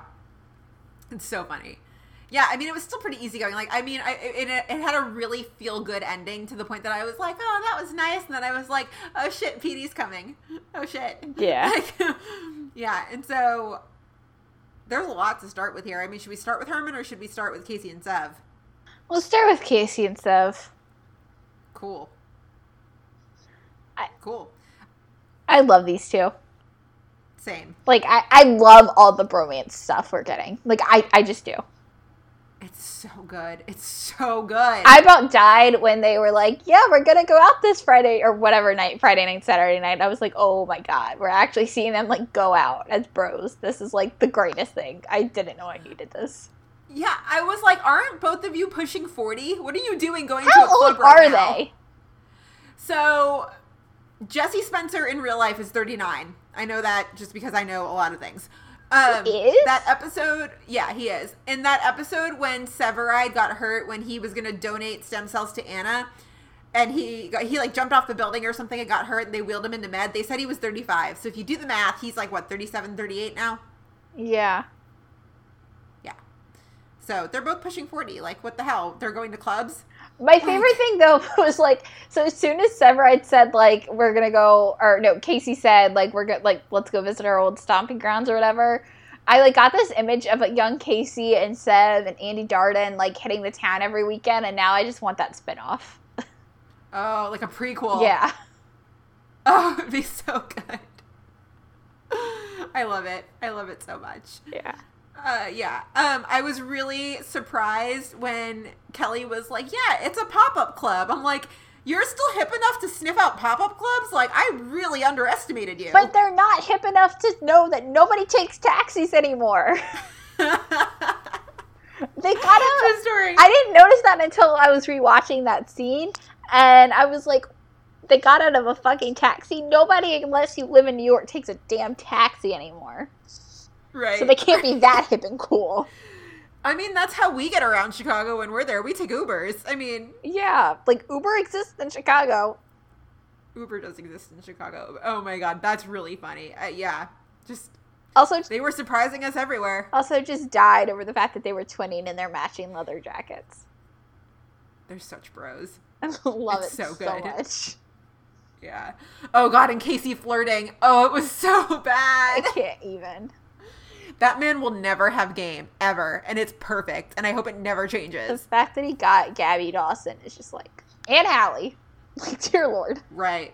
Right. how? He's so awkward when he flirts. It's so awkward, but it's also like the cutest thing. Only Matt Casey. Only I know. And that girl was making the drink for him, and he was like, "Ooh, surprise me!" I'm like, "Matt, stop it, stop it." Yeah. Oh, and then I just love how he turned around and Severide was like, three girls deep. Yeah. Typical Kelly. I can't even. So funny. The Circle of Severide did return, but I'm not too mad about it. Yeah. I I guess we'll do I mean if it becomes a pattern, then I feel like I'll get mad at it. But it was just kind of disappointing to see. I was like, oh, really, Sev? Like, come on now. I know. I, I mean, I feel like Stella kind of kicked him to the curb in a rather harsh manner. So, you know, if he wants to go hook up with someone random, I'm like, just this once, Kelly. Right. Just that's this what once. that's what I'm saying. It's like if it becomes like a pattern, then like, uh uh I ain't here for this. But if it's just the one time, okay, fine. But I did love Allison sent us an email, and in her email, she was like, you know, disappointed that Sev's already back to womanizing ways, even if it was predictable. She was said, though, she's like, also, how awkward is it that they live in a loft where the bedroom walls don't go all the way up to the ceiling? Casey must have been really passed out if he had no idea that girl was there. Wait, the walls don't go up to the ceiling? Not on Severide's room or whatever. Oh, I gotta go back and look at that. They don't Man, go yeah. all the way up to the ceiling. Casey was hungover in that scene. He so also he only was, has like, the one wall. Like there's not like th- it doesn't seem like there's like three or four whatever, four walls. Like it's got like the one wall, but it doesn't go all the way up to the ceiling. I gotta go back and look at that. wow. Yeah. It, it's funny. Casey was pretty drunk though. He was hammered when, or he was hungover when he woke up in the morning. So maybe he did indeed like conk out. Pass out. Yeah. I hope so. Otherwise, things are gonna get real awkward in there real fast. Yeah. I'm still here for it though. I'm I'm loving them being bros and living together and just I love it. I love it. I didn't know I needed all this Casey and Severide bromance stuff, but like God, it's so good. Oh, it's so good and it's just yeah, it's wonderful. Yeah. More bromance, please. Please. They're one of my favorite bromances. Oh, for, sure. For sure. Yeah. Yeah. Um, Herman had a tough call in this episode, but I really liked that they gave Engine 51 a chance to shine. Yes. Agree. Yeah, I liked that a lot. Like A lot, a lot. Okay, but before the call, like when Herman's talking about the fact that Lee Henry's like looking at colleges, or whatever. Since when is Lee Henry old enough to apply to college? Like I feel so old. I know, I know. Like, Lee Henry's looking at colleges. Antonio's daughter Eva is probably already in college. Like, what? And where is she though? She might be senior forever. I feel like she's been in senior She year for like ten years. But yeah. but yeah, Diego's gonna like lap her and go to college, and we're gonna be like, Ava's still a senior? Like, still ten years from now. Okay, sure. yeah. Which means Herman's youngest, who was born in the season one finale, should probably be almost seven now. God, that's crazy. I know. No, six. Almost six. Yeah, six, but still crazy. Um, We also got to see Cindy too. We saw Cindy and Lee Henry. Like, what a bonus. that was an interesting Cindy scene. Like at first, I was like, "Holy shit!" They actually went there with like her when Herman's like yelling at her. I Uh-huh. was like, "Oh my god!" They they actually went there. Um, but I do love how with all of that, like when Herman was yelling at Cindy, like I do love when they show that cases don't get really, you know, wrapped up nice and in a nice neat bow like once they finish with them all the time and that they really can't affect them like long after like or the firefighters like long after they're done. Like I did really like seeing that side to this case. Yeah, for sure. For sure. Um. Also, just going back to the case for a second, like never drag race with a fire truck, like never. Who decides that it's a good idea to do that? Who even like? I mean, then the whole thing was that like this this this car was like riding in the fire engine's wake so that he could basically bypass traffic. Who does that? So I'm saying, don't go Do drag people- racing with a fire truck. People actually do that? That's like insane. I hear sirens and I like I turn everything off and I'm like, where are they coming from? Right. And I like assess where I'm at in relation to, you know, said vehicle. I would never do that. Right. I even hear it in my apartment, and I'm just like, huh? Like, where are the fire trucks? Yeah. Yeah, for sure. So um pro tip, I think the I think the rule is that like as long as you're on the right of the vehicle, you're good. I learned that on TV somewhere when I was younger and Wait, I'm what? just always like yeah, apparently the apparently like standard procedure is that you want to be on the right of the emergency vehicle. Like so if there's one coming up behind you, like don't don't get into the left lane, get into the right oh, lane. Oh, yeah. Well, you're supposed to drive in the right lane anyway. So, or supposed to. Yeah. Yeah. That makes sense. whatever. Again, I have a lot of random information in my head. whatever. That might not be so random. But yeah, Engine 51 got a chance to shine. It was perfect. I liked it a lot. Uh, did you see the video Daniel Kyri posted, like just goofing off on set? And he was like, it was like a dramatic drop to knees, and he's like, Herman! Yes. Like, so good. so funny. So good. And Derek had tweeted in the middle of the episode that the other three guys on Engine, they're all CFD firefighters. Yes, I think that's so cool. That is so cool. Yeah. So That's awesome. Yeah, but Herman, man, just we got a good reminder in this episode that he has the biggest heart of anybody on that show. he really does, though. Yeah. It was so good. Um, yeah, I mean, he did yell at Lee Henry, but like, you know, obviously he was just kind of projecting. But I did love what he said at the end when he was like, you know, I love you and I'm always going to worry about you. Yeah. Such a great scene. It was a great scene, yeah. And then even when like Cindy found out when she went to the firehouse and like it just it wrapped itself up. It resolved itself really nicely. Just Herman, big heart. God, I love a good Herman storyline. I love Herman. Just protect Herman at all costs. But actually, though, For real. He's so good in the lieutenant role now. Like, oh, I love it. just thankful, knock on wood, that I'm glad we haven't stabbed Herman very recently. knocking on wood right now. I keep thinking to myself, when's the last time we Herman? Still the best piece of content I got out of that weekend. Best piece of content. yeah, we haven't stabbed Herman in a long time, so that's good. I feel like we shouldn't have said that out loud and put that into the universe. Uh, as I said, knock on wood. Knock on wood. I did. I did just knock on wood. So protect Herman at all costs. Yes. He is a precious being. Yes. Why are you laughing at me? Because I called him a bean and I'm old and I shouldn't be doing that. yeah. yeah. Whatever. Yeah, I know. I'm old. So elsewhere, um, Stalker McDoctor serviced. Yeah. Do you want to take us through Stalker McDoctor? Yeah, you coined the phrase. It's just like it was a lot. It was extra. It was, It was it was extra. just a lot. I mean, he basically keeps showing up. You know, he showed up at Molly's at the end of last week's episode. He shows up to the firehouse, like wants to keep constantly taking out Foster, even though she said no. And I mean, she even straight up tells him, she's like, just so we're clear, I don't find any of this romantic or cute. Key word or key fact, no one would. For- No, yes, no girl would. Nobody would. Nobody would. And good for her for laying it out nice and clearly. Yeah. But I, the thing that I loved the most about this storyline was just 51 is a family, and I love that we've always known it, but they know it, and they're using it, in this case, to their advantage. I mean, because even Brett, like Brett says, even though it was technically about, like, the polar plunge, you know, Brett says, like, being a part of 51 goes beyond, like, what we do in calls. Like, we show up for everyone on shift and off. And I love mm-hmm. that. It's totally them in a nutshell. It really is. But the thing I also love too was Bowden. Like I love the fact that Bowden takes everyone at their word until they like give him a reason to not believe otherwise.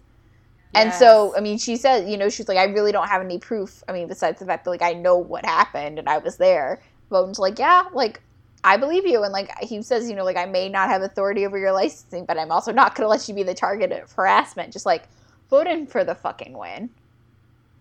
That is a leader. That is a leader Yeah. right there. Yeah. And even when his call, like, you know, he took meetings, he made calls, like, and that didn't work, he still showed the fuck up and brought the rest of 51 when she, when Emily finally went and said something to Stalker McDoctor.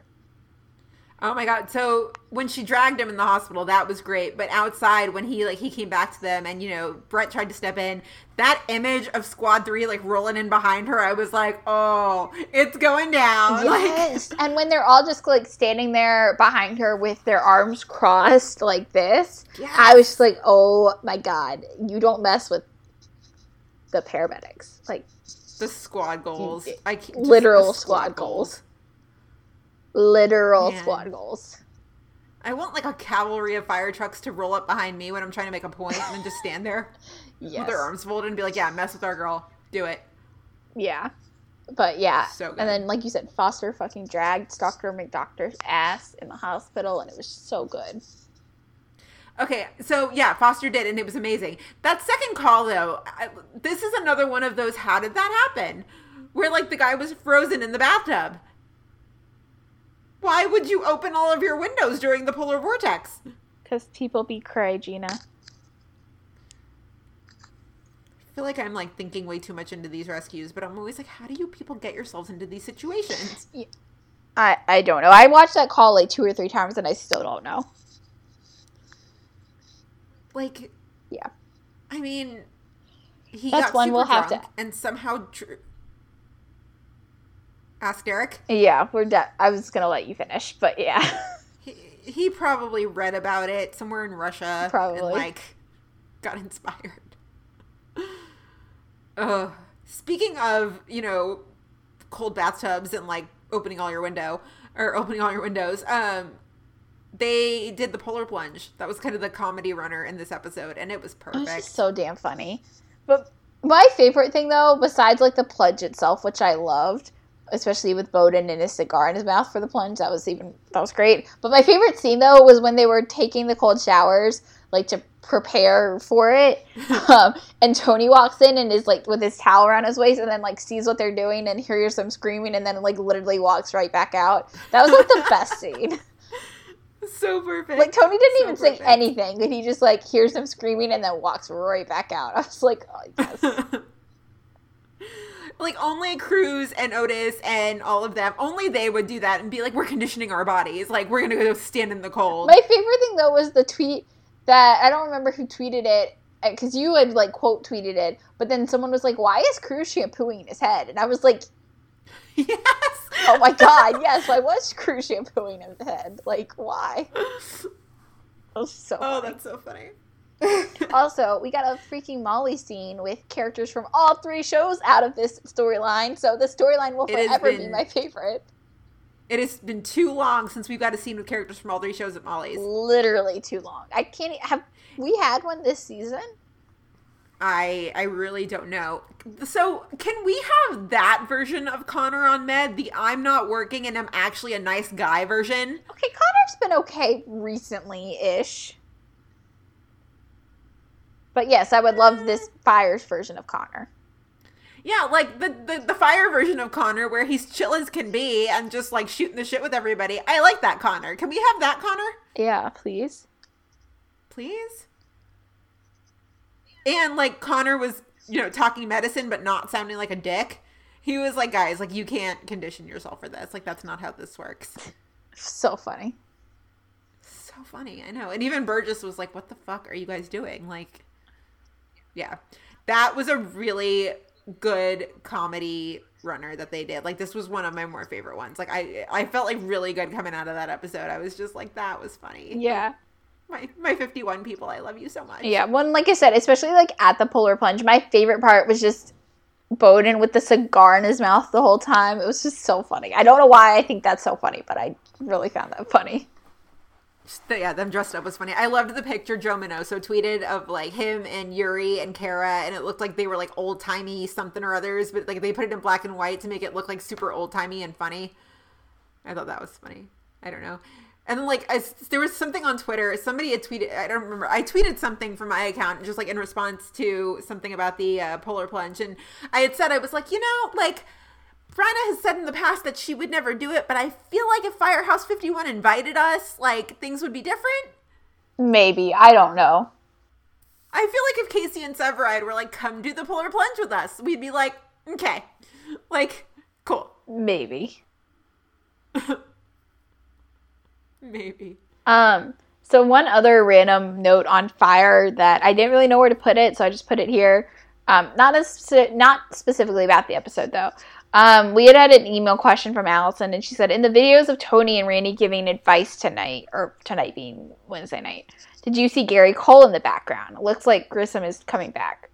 I haven't gotten. I did not. I I meant to go back and watch the Tony and Randy giving advice because I really just want to go see Tony and Randy giving advice because like I'm sure it's great.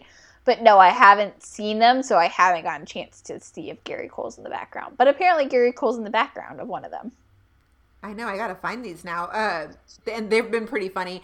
They had a video asking who did the better Mouch impression, and I think Tony's was better. Yeah, I haven't funny. gotten to watch any of them, so These are all tweets from the show. I'm, I'm scrolling through now to see where Gary. Yeah, we haven't seen Gary Cole at all this season. yeah. Not that I'm complaining. When did Derek? When did Derek? Didn't Derek say in like a Q and A or something that he was gonna come back? So I think we knew he was going to. It was just a matter of when. But yeah, that was a really funny set of videos that they did. There was one where they asked like, "What's your favorite Ariana Grande song?" And Randy's like, "Um, I think it's the last one she did. Yeah, that's a good one." Like, not even knowing any Ariana Grande songs. Wait, weren't they supposed to give like advice, or are they actually just answering questions? both, Okay, both, and it was pretty funny. I love when they do these things. Yeah, they're so goofy. Yeah. But yeah, I haven't gotten to watch them yet, but I'm going to go back and watch them. It was good. Any other notes on fire? Nope, I think that's it. All right. It is time to get into PD. Yeah. Yeah. This was the most impactful episode of PD to date. Correct? 100% agree. And I'd almost argue this was probably the most engaged I've been in a PD episode, like from start to finish in a long time. Yeah. But definitely the most powerful episode PD's ever done. Oh, hands down, the most powerful. We were fortunate enough to see this episode early. And I mean, it's been sticking in our brains for the past week of just, we've been talking about it and we've just been like, oh my God. Like they did that. Yeah. And I think And I mean, go ahead, go ahead. I think before we even like get into the conversation, I mean, I think we have to have a conversation real quick about like how we're approaching this and like w- like the fact that we talked about like how we want to approach this. Absolutely.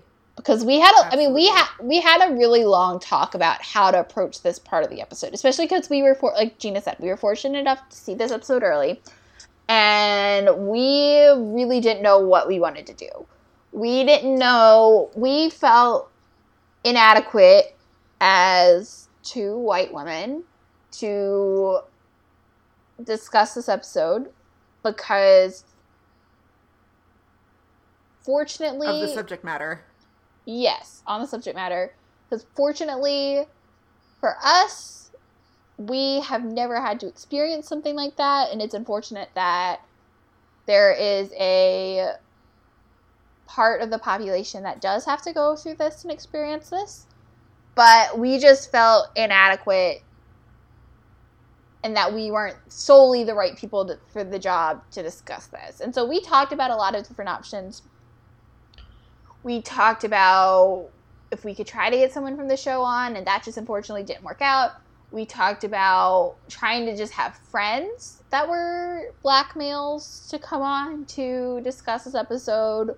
And we talked to a bunch of friends who were in podcasting and in, te- you know, in that love TV and whatever. And like, I think the conclusion we just came with, and that we were kind of the best advice we got, was just like own the fact that we can't speak from experience and that we don't know, and that we are coming from a place of privilege, and that you know that is our reality, and that that's what we're speaking from. So just a disclaimer, like that is where we're coming from. We just want to be like open and honest that like we're not trying to say that we know what this is like because we don't, but we're trying to speak to what this episode meant to us and made us feel as white women because that's all we can do.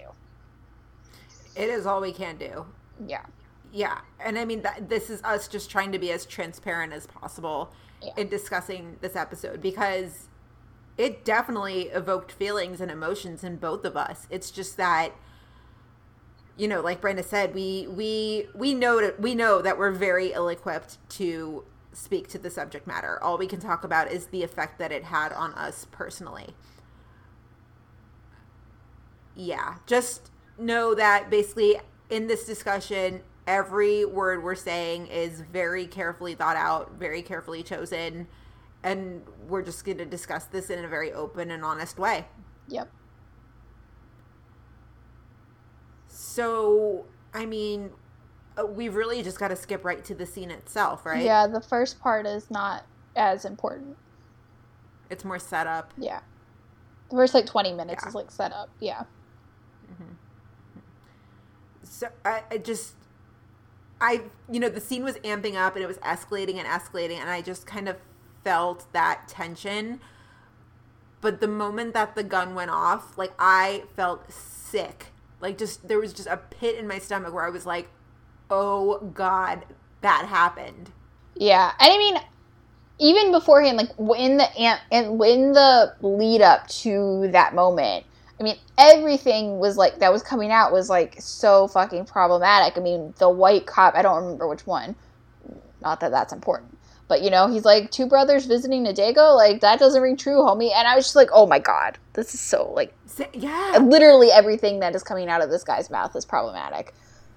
I was like, dear lord. But like as the scene kept going on, I was like, I didn't think I didn't know what was gonna happen. I thought it was gonna be something bad. And obviously once you see the fact that like two white cops pull over two black males in a car when they didn't even do anything, I was like, okay, clearly they're going with something here.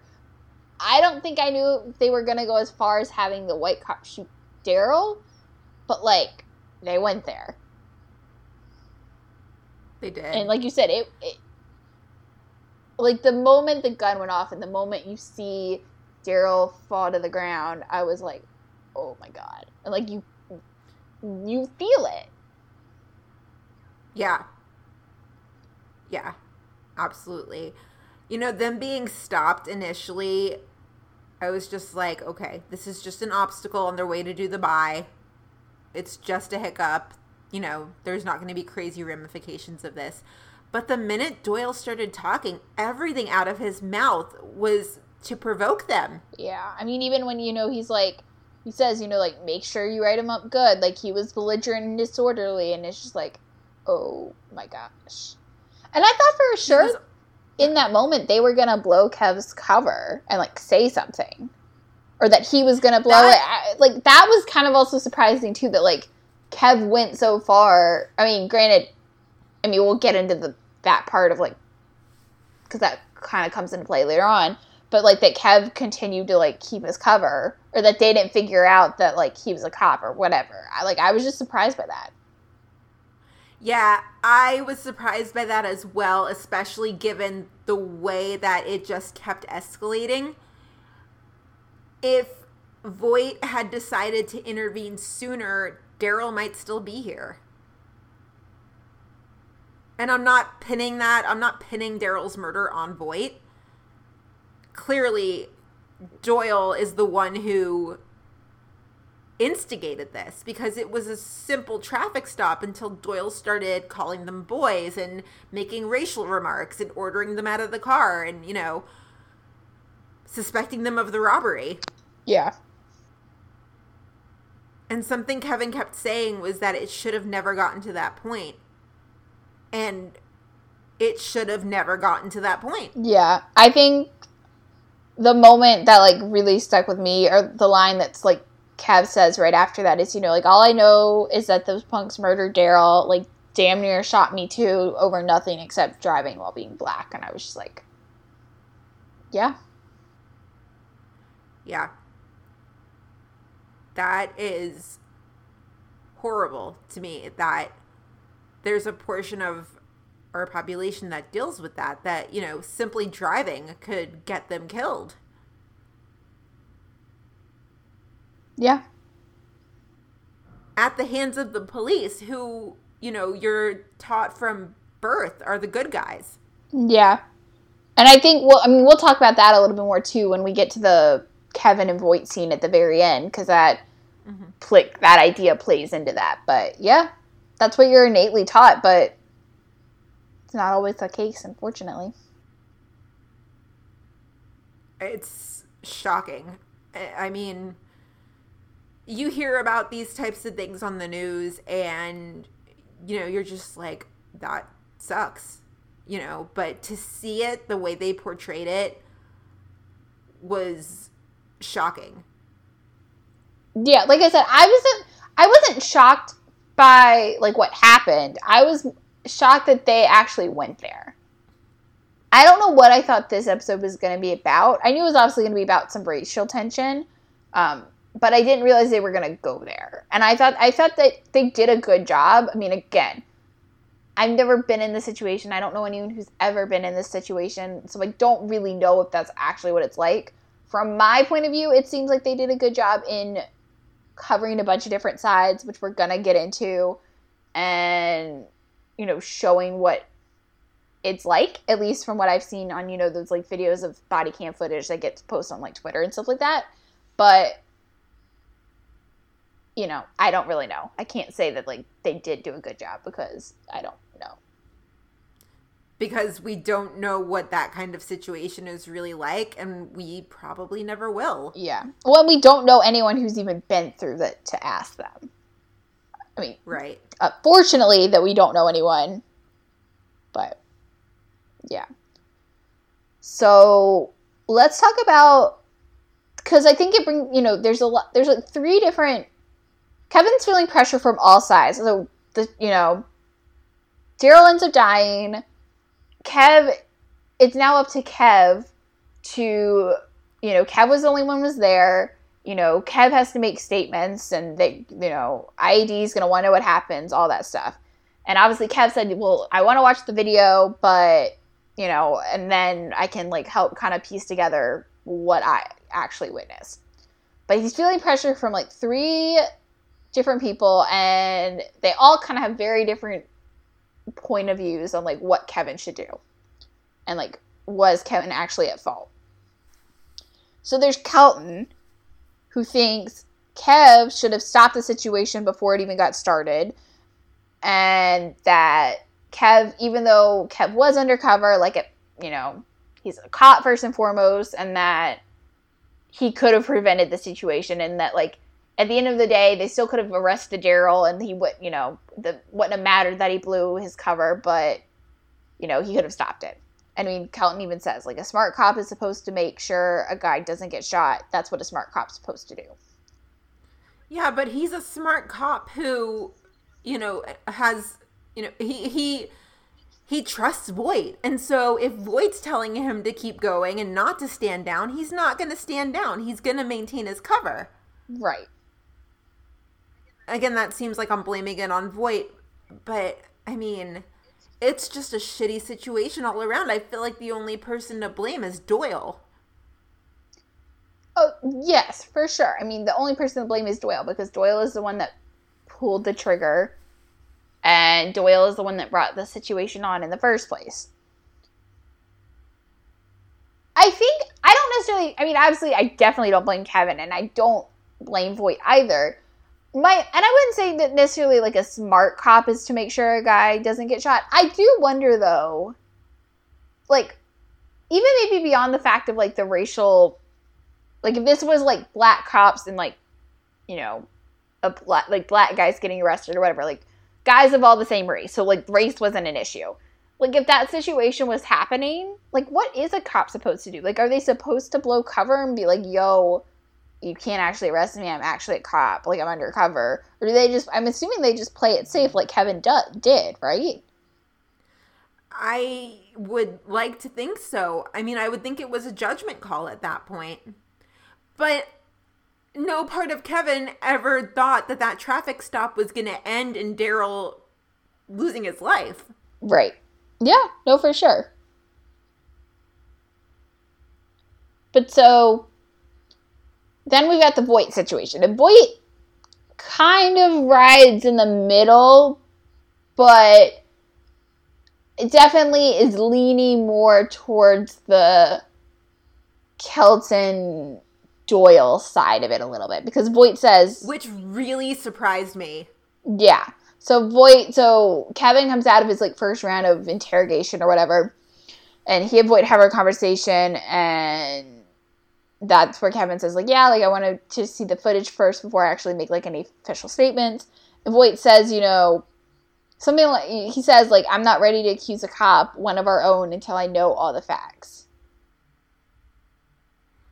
He usually takes intelligence members, he usually takes them at their word. And so I was really surprised that he was even remotely concerned with public image in this case. I thought for sure he'd be like, what Kevin says goes, let's roll. I think again, this is not like necessarily sticking up for Voight, but I think Voight has always been one to be he's not been one to be concerned for public image, but he does care about fellow cops.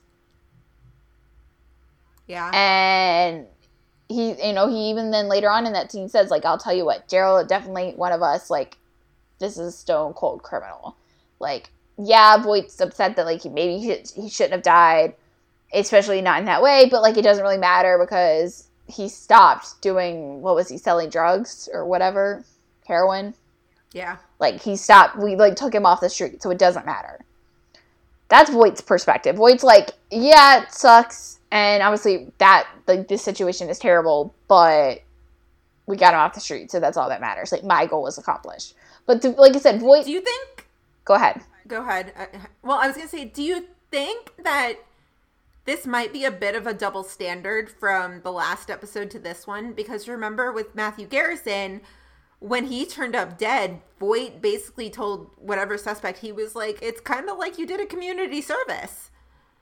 Meanwhile, here he's like, no, he was a criminal. Like, he was straight up a criminal. And Atwater kind of pointed out, like, he was not a criminal when he died. Right. Yeah. Well, and that's what I'm saying. That's what I'm saying is like Voight definitely like in this moment, like Voight doesn't necessarily care about public image, but he does care about cops. Yeah. But yeah, it's definitely I think a little bit of a double standard for sure. And I, I mean, I definitely agree. Like, yeah, should he have been arrested and gone to jail for however many years for the crime? Like, of course he should have. He was doing terrible things. Did he deserve to lose his life for no reason? No. Absolutely right not. it's it's almost like voight is okay with these two people being murdered he, he's yeah i think it just kind of shows the differences in you know hank's code versus kevin's code For sure. But again, Voight can't relate to Kevin in this moment. absolutely not no So I think that plays a part of it too. yeah yeah i was just very surprised by voight in this episode kind of playing more so on the side of public image but like you said it was maybe he was playing more so on the side of you know Cops. backing a fellow cop That's what I think. I think it was more backing a fellow cop rather than public image. I think Kelton I think Kelton was public image. I think Voight was cops. And then Alderman Price, I mean, Alderman Price is just you know. Alderman Price is kind of public image too, though, because he's using it as leverage to bolster his campaign. He is, but it's a very different kind of public image. It's public image on the other It's- side for for the other side. Yeah. So Alderman Price wanted Kevin to depending on what Kevin saw, if Kevin saw that, you know, it was a terrible shot, then to say the truth that it was a terrible shot. But if he thought it was a good shot based on the video, then to lie and say that was a terrible shot. Um, because like Alderman Price said, you know, he told Kevin, your statement will carry a lot of weight, will add a lot of importance to context to a complicated situation, which is true, and I agree with that. What Kevin said was important, and you know, would have added a lot of context to a complicated situation because Kevin was the only one who was actually there. Right. But what Alderman Price asked him to do was he said he was like I'm asking you to be I'm asking you to be strong to do what's necessary to punish these racist punks who killed one of our own for no reason. And he's even he even like tries to guilt trip Kevin into it. He says, "This isn't about you, Kevin, anymore, Kevin. This is about the future of Chicago." Which it both is and isn't. Right. You know, it is in that it's about bringing these two racist cops to justice. You know, it is sort of about the city of Chicago and that, you know, you want to get that sort of corruption off the streets. You want to get that way of thinking off the streets. That it's, you know, Doyle and his partners should not wear the blue if that's how they're going to treat people. Right. But you also not again, not that I believe that this was what happened in this case, but like you also can't go punish someone if they didn't technically do anything wrong. Which is exactly what Doyle did. Right, but I'm saying you can't punish Doyle if Doyle took a good shot and had good reason for taking the shot. You can't punish Doyle for that. No, which you know we later we later see the video. Yeah. which you know dispels that. But you know it it both is and is not about chicago. It is for the reasons i just stated it is not because it's not in the way that price was saying it. Price was saying that it's about chicago and that it's a way to bolster his public image. It's a way to you know get him elected mayor. It's a way to It's a way to have the quote unquote good guys run things. Yeah he, he's using it as leverage to make himself look good Yeah. so it's not about chicago in that aspect Right. Yeah. It's interesting. For sure. And then there's Kevin's whole opinion and what Kevin thinks and you know, at first like Kevin feels guilty for what happened. Like it's all his fault. Um and like you said, we had talked about the fact that like, Kevin definitely believes like yeah, like I said, like it if he had gotten arrested and for whatever had anything to do with like drug related things, fine. You know, bad guy, whatever. But Kevin, like Kevin said, like he wasn't Daryl wasn't a criminal when he was shot, and like that's the point, right and it all comes down to that. Um, right and then I mean, Kevin even so how much had saying, you know, tell people telling him that like he's worse than the cop that pulled the trigger, which I just, yeah, yeah it was Yeah. rough. And there was also that moment too when they finally get Gamble that, you know, he's just kind of standing there taking it all in and Antonio's like, "Hey, good work." And Kevin's just kind of like, "Yeah, we got him. That's all that matters, right? That we got him." And there was a tinge of not like sarcasm, but he was just kind of trying to repeat it as a mantra to like make himself believe like that's all that matters is we got the job done. Yeah.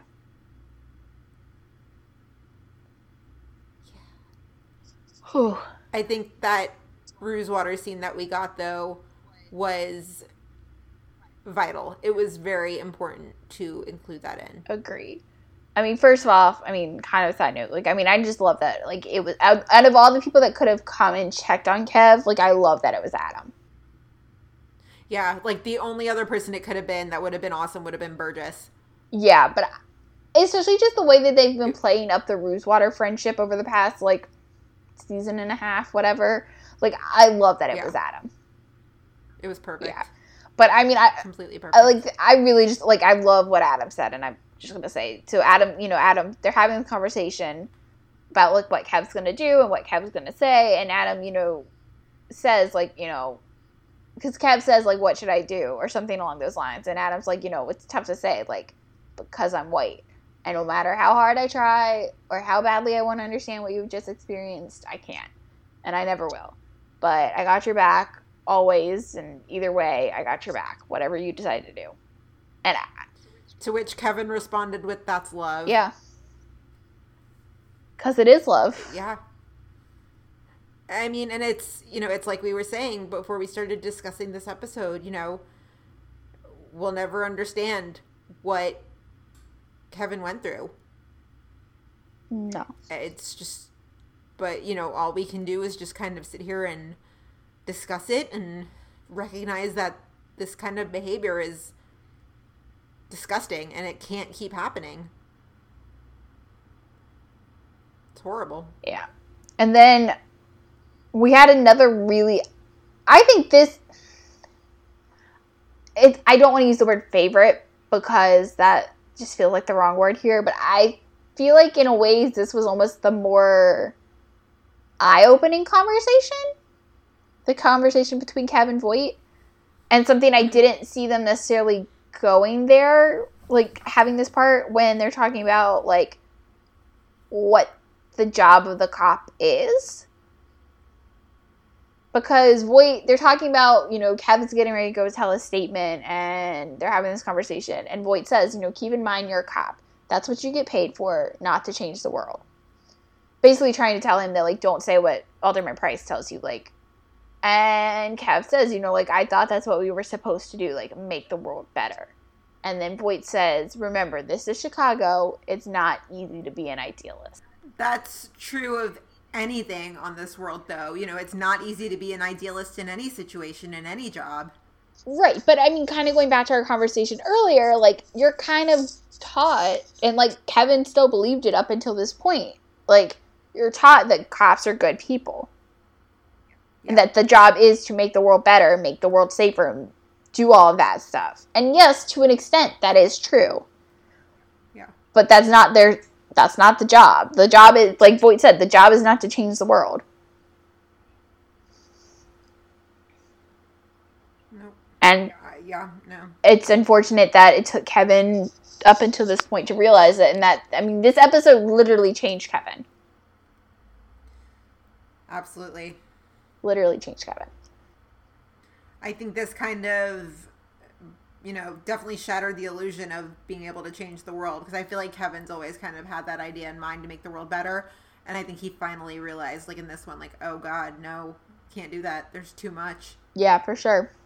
I think there's been a moment like that, and not necessarily saying that they're going to take on Voight's tactics because I don't think everyone's on Voight's side, but everyone has had a moment that's changed them and that's made them see being a cop in a different light. And Kev was kind of the last one of intelligence to not have had that. I mean, we thought for a moment that he had that. Oh God, what's the? It must have been last season because we talked about it on the podcast when he he and Voight had that conversation in an alley when Kevin had like cornered some guy. I don't remember what the guy did though. Do you know what I'm talking about? Yeah. Yeah, it was the one who had threatened Vanessa or something. It was the one where like Jordan ended up Yeah. not snitching, but Jordan informed. Right. Yeah, yeah, yeah. I just Yeah. and he, Kevin ended up cornering the guy and like had his head down to the cement, and Voight said something to him and whatever. We thought that was the episode that changed him, but I really think this is Yeah. for sure. Yeah. And so, the end of this storyline. Um, and Kev decides that you know he's not going to listen. You know he's going to do what he feels is right and tell his truth. And what his truth was that yes, obviously the guys shouldn't have arrested him. They shouldn't have done anything. But Daryl did lunge at them a little bit. And so the guy had a reason to make a shot, and the shot was a good, clean shot. And we had actually had a question from Emily who said, Did Kev do the right thing saying it was a good shot? I mean, if that's what Kevin believes and that's what Kevin saw in the video, then yeah, that Kevin did the right thing. I think if you're looking at the facts, if you're just straight up looking at the facts, keeping emotion out of it, you know, we saw Daryl lunge for the gun. I think when he says it was a good shoot, he means that it was by the book. Right. Right. Not that he believes that it was right, but that it was by the book. Right. Like the guy had a reason to feel like he needed to pull his trigger. Yeah, and going back to the conversation with Ruzek is that, you know, you see him lunge for the gun, but it, Kevin points it out to Adam. He's like, what you don't see, or what you don't hear is what this jackass is saying. It's a problem with body cam footage. Yeah. Yeah, it's unfortunate. Yeah. And so he goes and tells Doyle this. He finds Doyle at the bar and tells him this. And then he ends up taking Doyle out back and starts punching him. Hey, hey, I mean, And he's Kevin says, you know, you put a gun to my head. You may not go down for that murder, but I will get your badge one way or the other. yeah. At first, Yep. I will be honest, I didn't really know how I felt about this scene. I was kind of like, what's the point? Like, why is Kevin punching him? Um, I'm okay with it now. I still don't really know why I'm okay with it now. And like, I'll be honest, like, I don't really know why I'm okay with it, but I've definitely, after having seen it a couple times, like, I don't feel as, like, what the fuck about it as I did when I first watched it but I definitely didn't get it at first.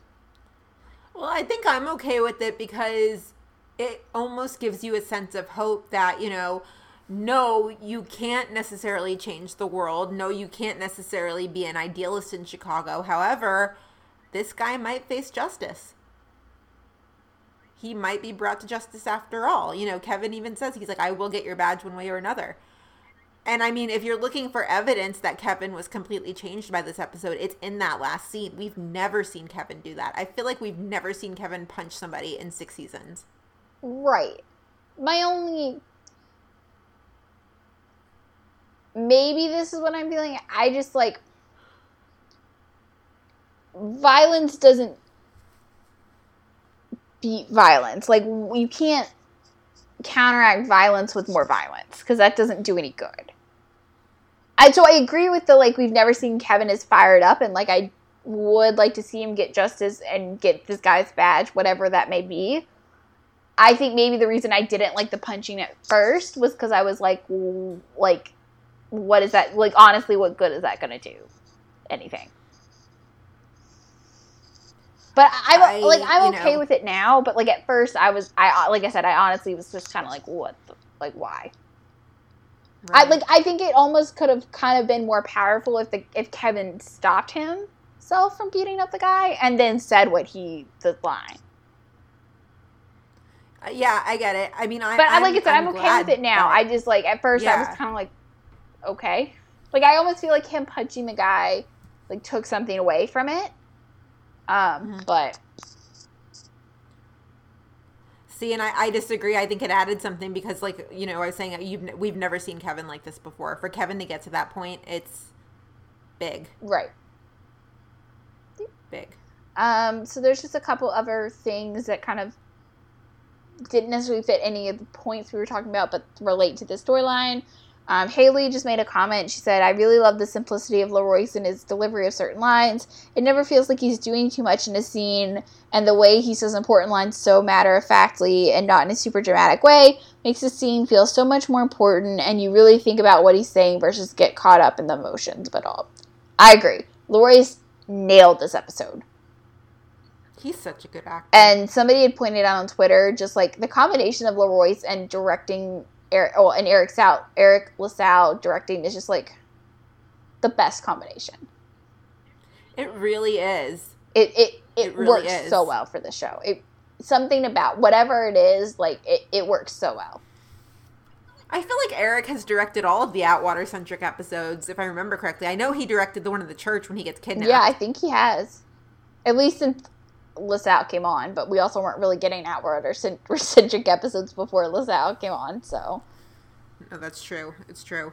yeah. But LaRoyce is such a good actor, and he absolutely crushed this episode. And I'd I'd really love to ask him about what it was, what it was like to film this episode. Yeah. Um, we had a question from Emily Perkins. Well, two questions, and we'll kind of end it here. Um, what is your take on Pierce running for mayor?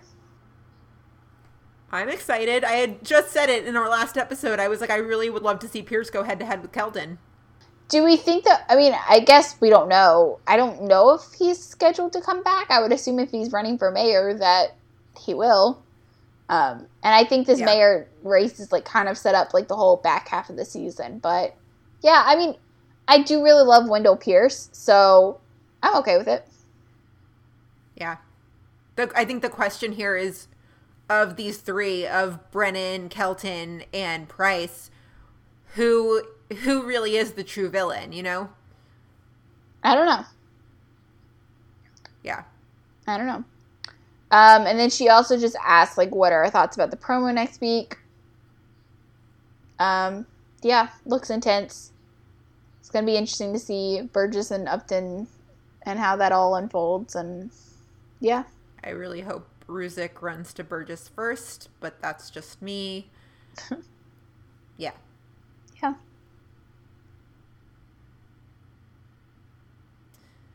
Any other notes on PD?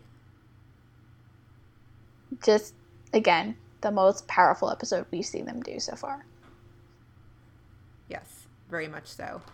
And I mean, you guys, you know, we like we had said earlier, you know, we we just wanted to have a really open and honest discussion recognizing that we're not the best people to talk about this issue at all. No. But let's talk about this. You know, if you're hearing us talk about this and saying like, "Wait, I don't agree with this or I agree with that," you know, get in touch with us, email us. Let's talk about it. Yeah. You know, let's iron this out. And if you feel that we didn't do a good job and like you feel like there's other areas that we need to be more informed in, tell us that too. Like we're okay with taking Please. Criticism criticism in the fact that like we don't know everything about this clearly like we said. And like we both really want to learn more so that we can Yes. be the best allies and advocates for this that we can. Yes. Yes. So, as always, you guys know where to find us. Seriously, like we're everywhere Facebook, Twitter, Instagram, Tumblr. You guys email us. Please email us. When we say reach out, I mean, that's the best place to get us is via email. It's meet us at molly's at gmail.com. Um, our social media, it's meet us at molly's everywhere, you know, Instagram, Facebook, Twitter, Tumblr. Um, we have a website, meet us at molly's.com. We're going to get better about updating that. Um, yeah, if you like the show, please feel free to leave us a rating and review on iTunes. We would love that. Follow us individually on Twitter. I am at Gina Watches TV, Bryna. I am at Bryna K13. And yeah, it was a very heavy week in Chicagoland, and you know, we just kind of hope we covered it the best we could. Oh, Um, tell them the plan for the next two weeks. The next two weeks, we've got stuff happening. So next week is Valentine's Day. We will be releasing our episode the following Monday. So if the Hold on, I'll tell you. Thursday is the fourteenth. The 18th, 18th, President's right? Day. Okay.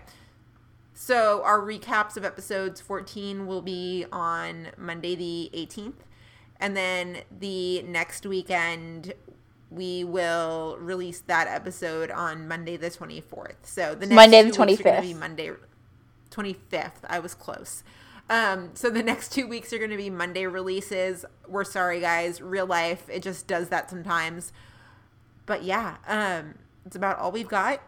You know, you guys take care. Have a good weekend, and we will talk to you later. Bye.